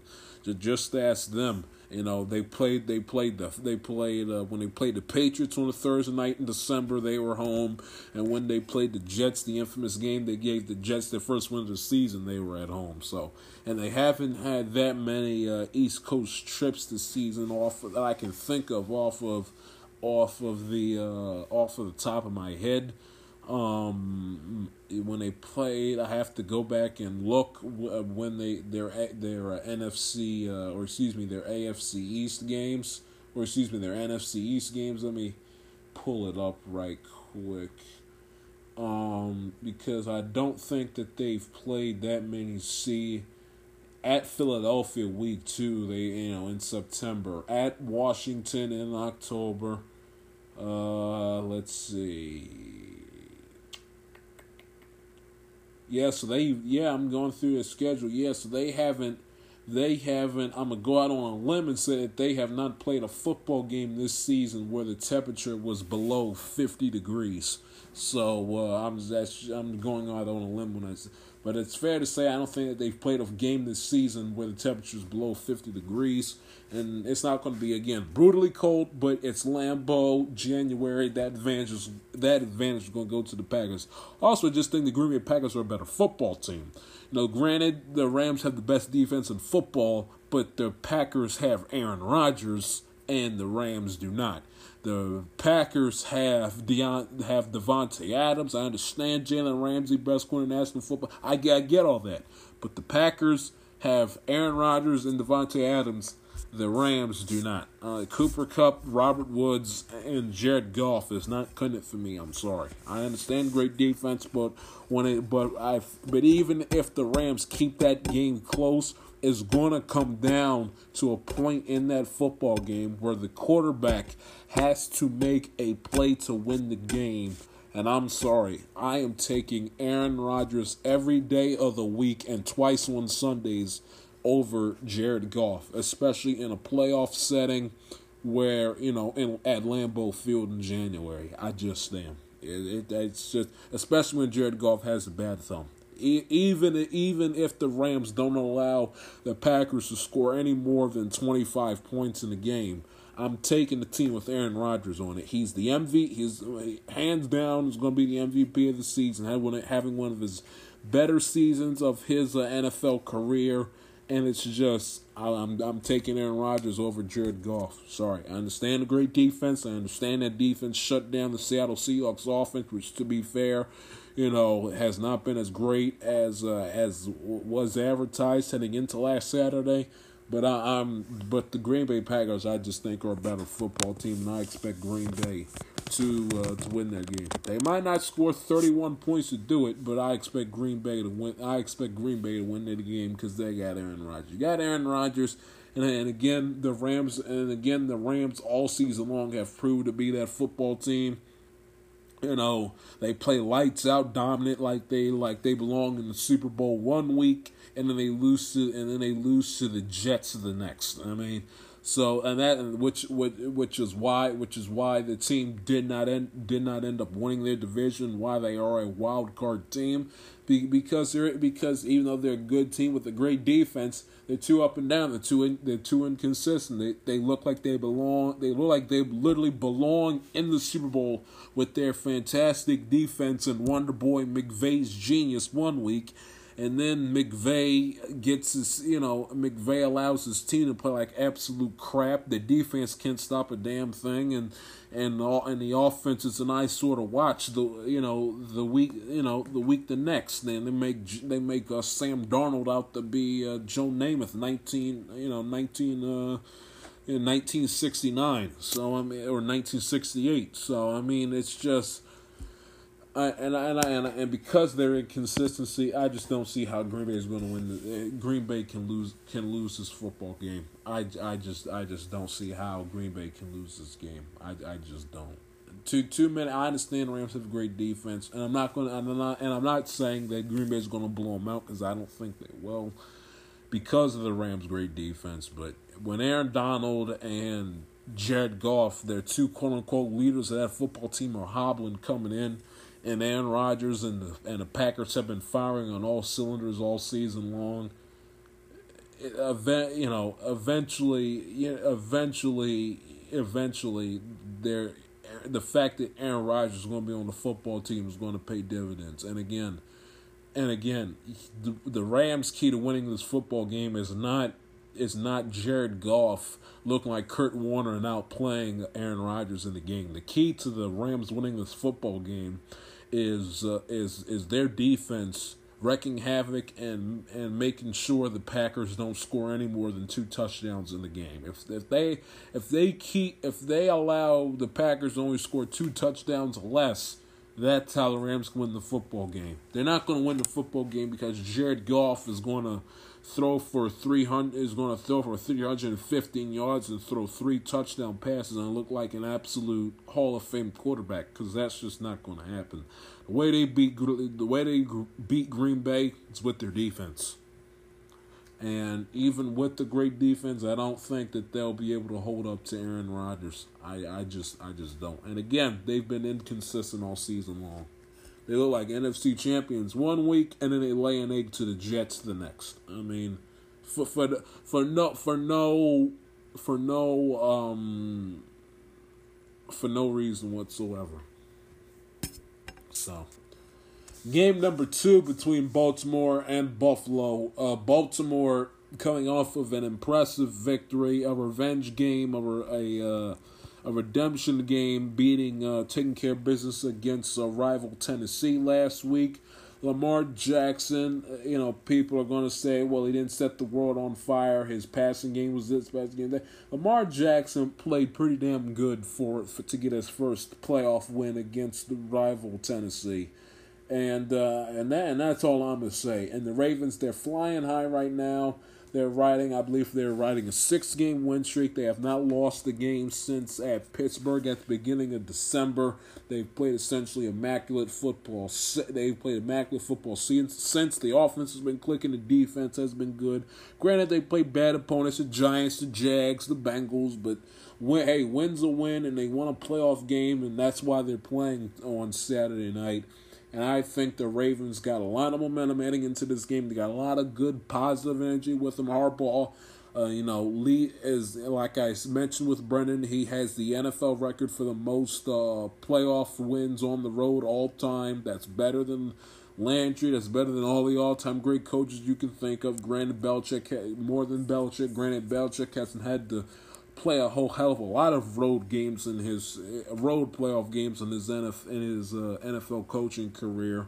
But uh, but hey, but I mean Belichick doesn't doesn't even have that record. Har- Harbaugh does, which which uh, which speaks volumes. You know, having eight having eight uh, you know road career playoff wins. You know, and you've been the head coach of the Ravens since two thousand and eight. Of course, they, you know, I could go through it. You know, they beat other playoff teams they beat in 2008 on the road, in 2009 when they beat the Patriots, in 2010, and then 2011 they had the number two seed that year, so they had to play one road game that season. That was the AFC Championship game to New England, which they lost. Uh, which they lost, and in 2012 they had to play the two road games. They beat, they got their revenge against Brady in the championship game the next year, and had to beat Peyton Manning and the Broncos in that cold, uh, bitter, in that cold, uh, in that cold, frosty day in uh, in Denver. The the miracle at Mile High, the Mile High Miracle, whatever it's called. Jacoby Flacco, the Jacoby Jones to tie the game up and everything else. So, so it's impressive. And Lamar Jackson, they're playing with confidence. They get uh, they you know, I get the feeling that they're playing with a huge chip on the shoulder that many members of the outside media of the outside national media aren't giving the Ravens their due respect and aren't giving them their props because well because Lamar Jackson doesn't play the quarterback position the traditional orthodox way. He, you know, he's a run first guy instead of a pass first guy. He does have those bad throws, a lot of that interception in the first half against Tennessee, where it's like where you just scratch your head and say, "What the hell was that?" You know, so he does have a couple of those bad throws here and there, and and you know, the fact that he doesn't play the position, the the the uh, cookie cutter way that we've all grown accustomed to over the last uh, period of time. Then of course, you know, their gritty team, their gutty football team. They got Marcus Peters. They got a little bit of of an, of an edge to them. You know what they did. You know with the whole thing with Tennessee and everything else. So. But I but I think that they're that they are riding on, with that chip on your shoulder mentality, you know that I with that no playing that no respect card, and that's gonna and that's gonna fuel them. That's gonna motivate them.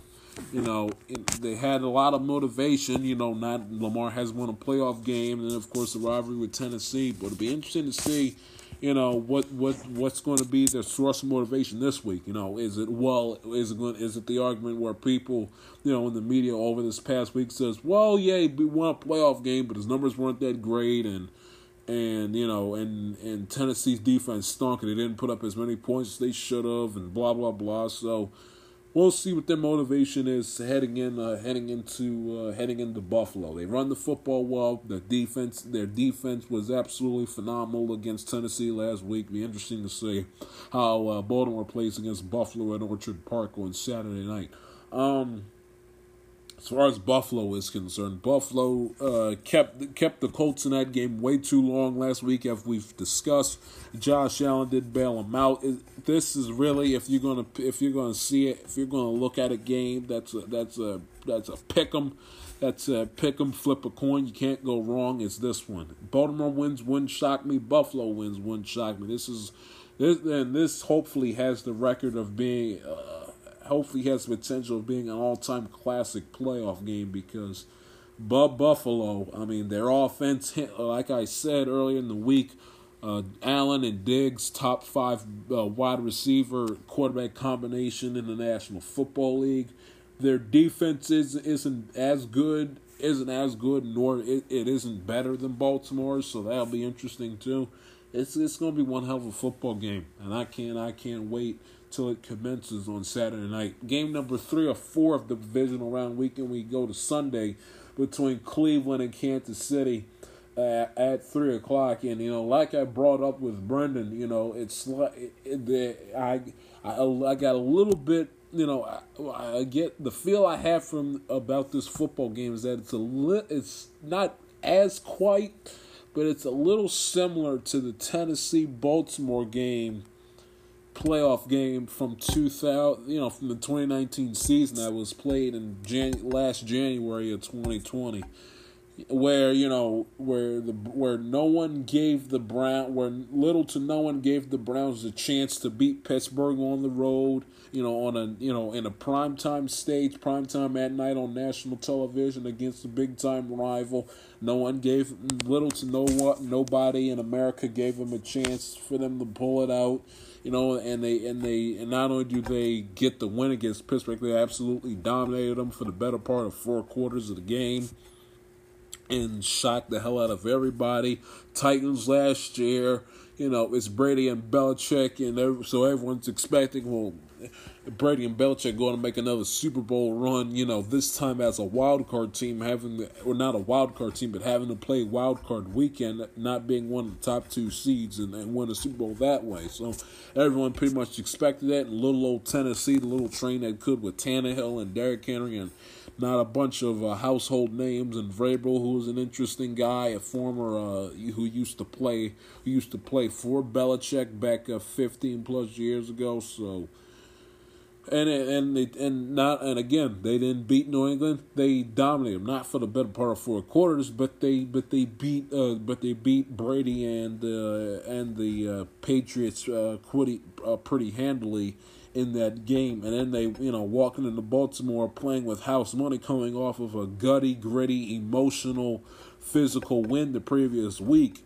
And, you know, playing up, playing against the team in the next round who who like, like you know like Kansas City who you know everyone at that point in time pretty much crowned the Ravens to be AFC champions to go to the Super Bowl this time last year, you know, and pretty, pretty much crowned it before they even, ever even played a playoff game. Ravens, like Kansas City, had not played a meaningful game since week 16. Ravens, their meaningful game that year was week 16, I believe, at at Cleveland when they uh, when they won the, when they won the division. I, could be 15, but I'm pretty sure it's 16 when they played at Cleveland to uh, lock up the number one to lock up the number one seed. And then of course they rested their starters at home when they you know week 17 at home against Pittsburgh, and then of course they had wild card weekend off and playing their first game in in three weeks time. Granted, Kansas City gets that extra day playing on a Sunday. Baltimore ended up playing on a Saturday. A little bit different, but not that much quite difference. Kansas City, of course, their last meaningful game where they had all their starters play was Week 16 at home against the Atlanta Falcons, which they nearly could have, which they could have easily could have lost that game. And of course, having Week 17 off, Wild Card Weekend off, first action for a lot of their players in in a three weeks time, so you know that going that offense, which hasn't, which hadn't been clicking on all cylinders throughout the back, uh, throughout the uh, second half of the NFL se- of the 2020 regular season, you know they're going to be rusty, you know, coming out the get gate Cleveland playing with uh, intensity and physicality, still juiced up and hyped off of their big time victory against uh, Pittsburgh from uh, last Sunday. So it, it, so it's a little bit of a similar situation, and you know everyone essentially has the Chiefs crowned as you know, outside of Buffalo, outside of Bills and Ravens fans, everyone essentially has the Chiefs crowned as AFC champions, send them on the way to Tampa, repeat AFC champions to go to Super Bowl for the second straight year in a row. And a team like, you know, the Browns that no one expected to be there, you know, no one expected to be, no one expected them to be there. And essentially, no one is going to. I mean, the I mean, the Kansas City's favorite minus ten for crying out loud. So I mean, they're ten. I mean, ten point underdogs. So I mean, so it's a very eerie and similar situation to Tennessee and Baltimore, and it would not shock me under any circumstances if uh, Cleveland pulls off the upset and for the first time in 30 something years ends up playing in an AFC championship game three years removed from uh, 0 16. Uh, Kansas City, like I said, their offense wasn't great against uh, Atlanta. They should have lost if the uh, member of the if the member of the Falcons secondary holds on to the balls. He's going to the ground the end zone. Uh, the Falcons have that game locked up. Not to mention if Koo, the I believe this uh, this season was the most accurate kicker in the NFL. If he doesn't have that rare coincidental miss, that game goes into overtime, and who knows how the game plays out. The offense wasn't great against the Saints on the road. Neither was the defense. Allowed the Saints to, to get uh, to make it a close game. Uh, to make it a close game, the closing minutes of that game, the offense also wasn't great against. Uh, I mean, I mean, not, not, excuse me, not the offense. The defense wasn't great as they allowed uh, the Carolina Panthers be within within a field goals uh, reach of that game that they played when they played each other back in December. They barely escaped the lowly uh, Carolina Panthers. So they have not been playing, uh, you know, they have not been playing flawless football as of late and blowing out the teams that they should be blowing out, you know, allowing these, you know, teams that are dwindling in the basement to uh, to make it an interesting ball game going down the stretch and closing minutes of the game. Not to mention, you know, Kansas City's biggest problem is Kansas City. You know, they get too cute. They get too cute with these with these sophisticated with these sophisticated, unnecessary gadget plays that they try to run on offense and everything else. So, and Kansas City's biggest threat is Kansas City, and I've said all season long, would not shock me if Kansas City doesn't make it back to the Super Bowl and gets picked off by somebody. I don't know who that team might be. Could be Cleveland this week, could be Buffalo, or could be Baltimore next week, or could be the Saints or Green Bay in the Super Bowl. I don't know. Bottom line is, I do not expect Kansas City to repeat as Super Bowl champions because what I've seen, the, the I do not see a team that that's repeating. I'm seeing a team that's that's that's a very good football team with a lot of weapons on it and a good coach, but but are are getting the luck of the draw every single time you turn around. Every single time. Every single time. Kickers missing kicks you know, the guys not holding on to interceptions that should be interceptions. That they they've they've gotten lucky, and you and you wonder if if their luck is going to run out coming here down the stretch. Because unlike last year, they have not been playing dominating smash mouth championship football in this point in the season. They've been getting very lucky with their uh, with you know in their games the last uh, couple of weeks coming down the stretch. And again, the 21 day layoff it didn't it didn't help Baltimore last year, and I don't think it's going to help Kansas City, considering that Kansas City wasn't playing their best football heading down the stretch back in uh, back in December. I just I, I and again I don't like that. You get you have the number one seed, you have the week off anyway. Go out there and go out there and show me something and play and put together a decent quarter or a decent half of football, and then I'll sit you. But sitting you for the full four quarters, especially when when their offense hasn't exactly uh, looked like their offense of the 2019 2018 version of the Chiefs, I w- I wouldn't have rested them, rested them if I was Andy Reid. Game number three between the excuse me or game number four of division round weekend game number uh game two on Sunday between the Bucks and the Saints this is uh, round three between these two teams. Saints swept the regular season series. They beat them in week one, then they blew them out on that Sunday night in Tampa. Uh, they blew them out the wa- they blew them out the water. The final score of that game, I get it to you. Final score of that game, thirty-eight to three. Uh, Saints. Um, and uh, and you know, and it's not like that. Well, third time around, automatically the team that lost the previous two games is going to win. Not necessarily. It's I think it's I think the team, and I think it's a six. I think it's sixty six percent chance the team, you know, when they play each other the third time around, the team that beat that beat their opponent the previous two times ends up taking that third game.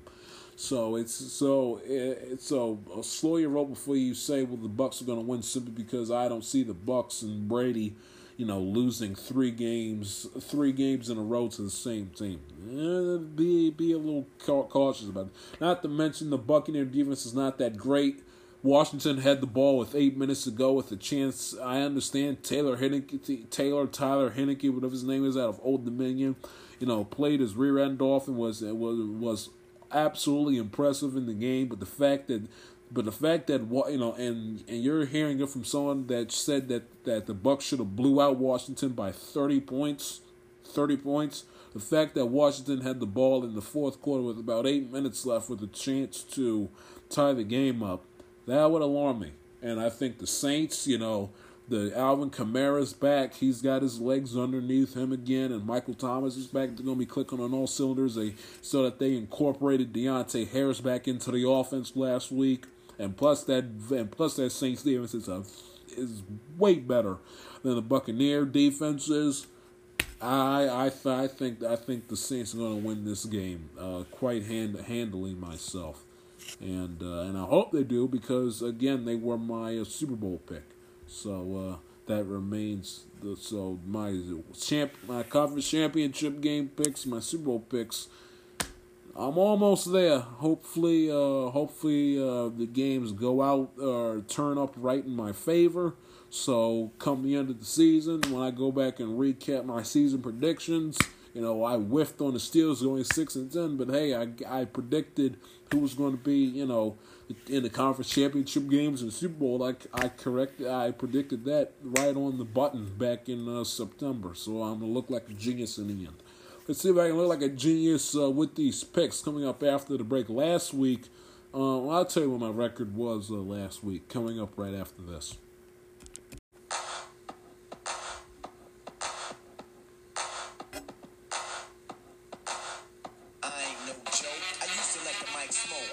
Slam it when I'm gonna make sure it's. When I'm going, no one gets on. Cause I won't let nobody press up and mess up the scene I set. I like to stand in crowd and watch people wonder, damn. But think about it, then you understand. I'm just an addict, addicted to music. Maybe it's a habit. I gotta use it, even if it's jazz or the quiet storm. Welcome back to the I'm a TIS podcast. Don't have many much more of these. This is uh last week we got it we got uh, more than two NFL games with the four on the schedule. Uh sad because you know you're coming down the home stretch of the NFL season getting closer and closer to crowning a champion and you know it's you know it sucks when the football season's coming down the it's great because you know you, it's meaningful football playoff football nothing like it uh, but it's you know it's sad and it's a little depressing. You know, once Super Bowl's over, it's like you know goodbye football till the fall. So, uh, but you know it is what it is, and uh, let's enjoy it while we uh, while we have it. Divisional round weekend, the NFL. Last week I was absolutely phenomenal with my picks. I went five. I was five and one last week. I uh I uh let's see. I had um now my picks didn't cover the spread. Uh my picks didn't cover the well I had th- Baltimore's favored minus three and a half. I had Baltimore win 37 34. They ended up winning by seven. So, and then Tampa Bay won by eight, so they covered the spread there. I didn't. I picked. I picked Tampa Bay to win twenty eight to three. So I didn't get the, my score predictions were off. My score predictions were off. But let's see. New Orleans, I had 27-13. That's not terrible. I didn't expect Cleveland and Pittsburgh to be as high scoring. But as far as picking the, the you know picking the picking the right teams to win, I, I was five I was five out of one for wild card weekend. I got Buffalo right, got Buffalo right, got Tampa right, got Baltimore right, got the Saints right, got Cleveland right. I of course uh, I of course uh, whiffed on my uh, Rams and Seahawks pick. Uh, so uh, so that's so uh, that's that. Uh, thanks a lot to Russell Wilson and uh, Brian Schottenheimer. But it's a new week. Hopefully, I can uh, go four for four this weekend. And uh, if you like to bet the picks I give you, hopefully I win you some money. So it's about that time. Divisional round weekend, aka week 19 of the National Football League season. Playoff time, round two in the league where they play for pay.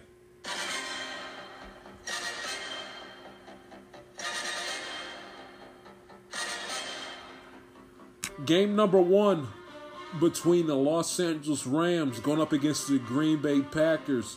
I mentioned Rams have the best defense in the National Football League, but the Packers have Aaron Rodgers. Give me the Green Bay Packers to win the game. They're favored minus seven points. Give me Green Bay to win the game by seven, 24 17. The Baltimore Ravens at the Buffalo Bills. Ravens coming off of an emotional revenge victory against the Tennessee Titans on the road last Sunday.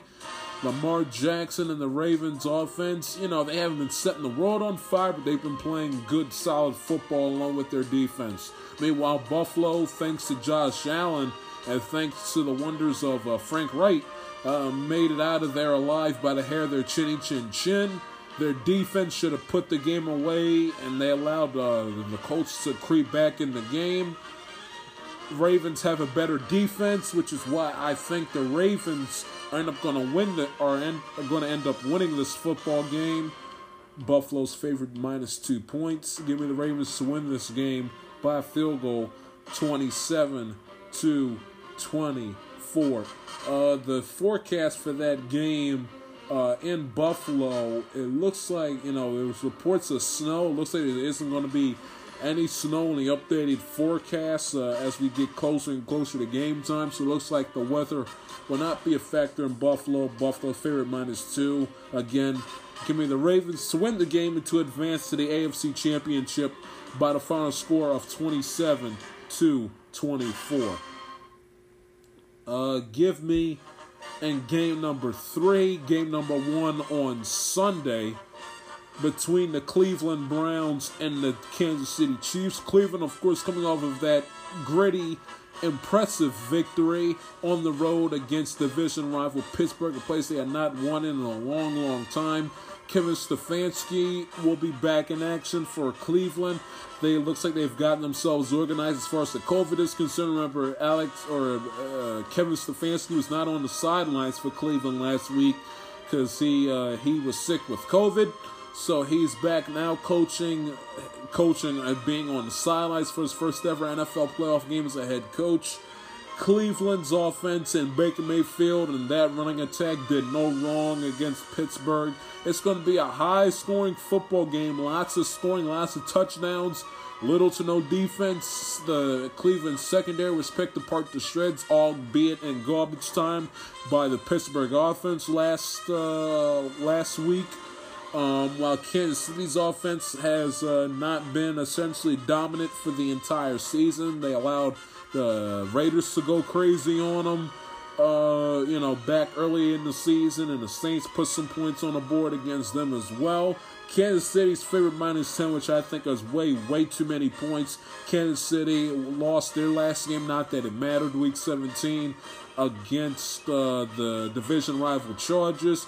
They won their last game where everybody played of note, week 16 at home against the Falcons, again by the hair of the chinny chin chin. 10 points is way too many. Give me the Cleveland Browns to pull off the upset and win the game 41 38. Tampa Bay going up against the New Orleans Saints. Saints favored by a field goal. Tampa Bay, of course, uh, took care of business against uh, took care of business against Washington. Uh, took care of business against Washington last week uh, against Taylor Heinicke and the crew. Uh, Buccaneers winning their first ever playoff game since uh, since Super Bowl 37 when they knocked off the Raiders uh, when they knocked off the Raiders in Super Bowl 37 to crown themselves 2002 NFL champions. Uh, heading into New Orleans again, round three. When they played New Orleans, they were very spotty offensively. Brady pick six. They were it was just bad. Granted, it was week one. Everyone's getting their feet wet, getting used to each other, and still they were still trying to find their way. They found their way this time. I don't think off, uh, but I think the Saints' offense is, is a lot better than the uh, Tampa Bay defense is. Tampa Bay defense is a little overrated. Uh, you know, they allowed the Giants to stay, you know, they allowed the Giants to uh, stay close with them, and they played them back in November. They lost to the Rams at home. They got absolutely obliterated by the Chiefs' offense in Tampa uh, the Sunday after Thanksgiving. Uh, again, they allowed Washington to tie the game with eight minutes left in the fourth quarter. I, I, I don't trust the Tampa Bay defense, and I think it's just one of those things where just the, the Saints have the Bucks number. Uh, Bucks favored by a field goal minus three. Or excuse me, the Saints are favored by a field goal at minus three. Give me the Saints to win the game and to advance the NFC Championship game. Give me the Saints to win the game 28 17. And those are your divisional round weekend picks in the National Football League. And there is your program. Hope you enjoyed it. By the way, this is the eight year anniversary. Uh, Jan- this phenomenal song, which is the outro to this show, Suit and Tie, Justin Timberlake, Jay Z. This song was released eight years ago, January 15th, 2013, little FYI. It's your boy Jay Shields. Follow me on, on the socials at the J Shield and the show on Twitter at Amatelit underscore it T-I-S and the show on Twitter at Amatelit underscore podcast. Enjoy the football. Take care. See ya.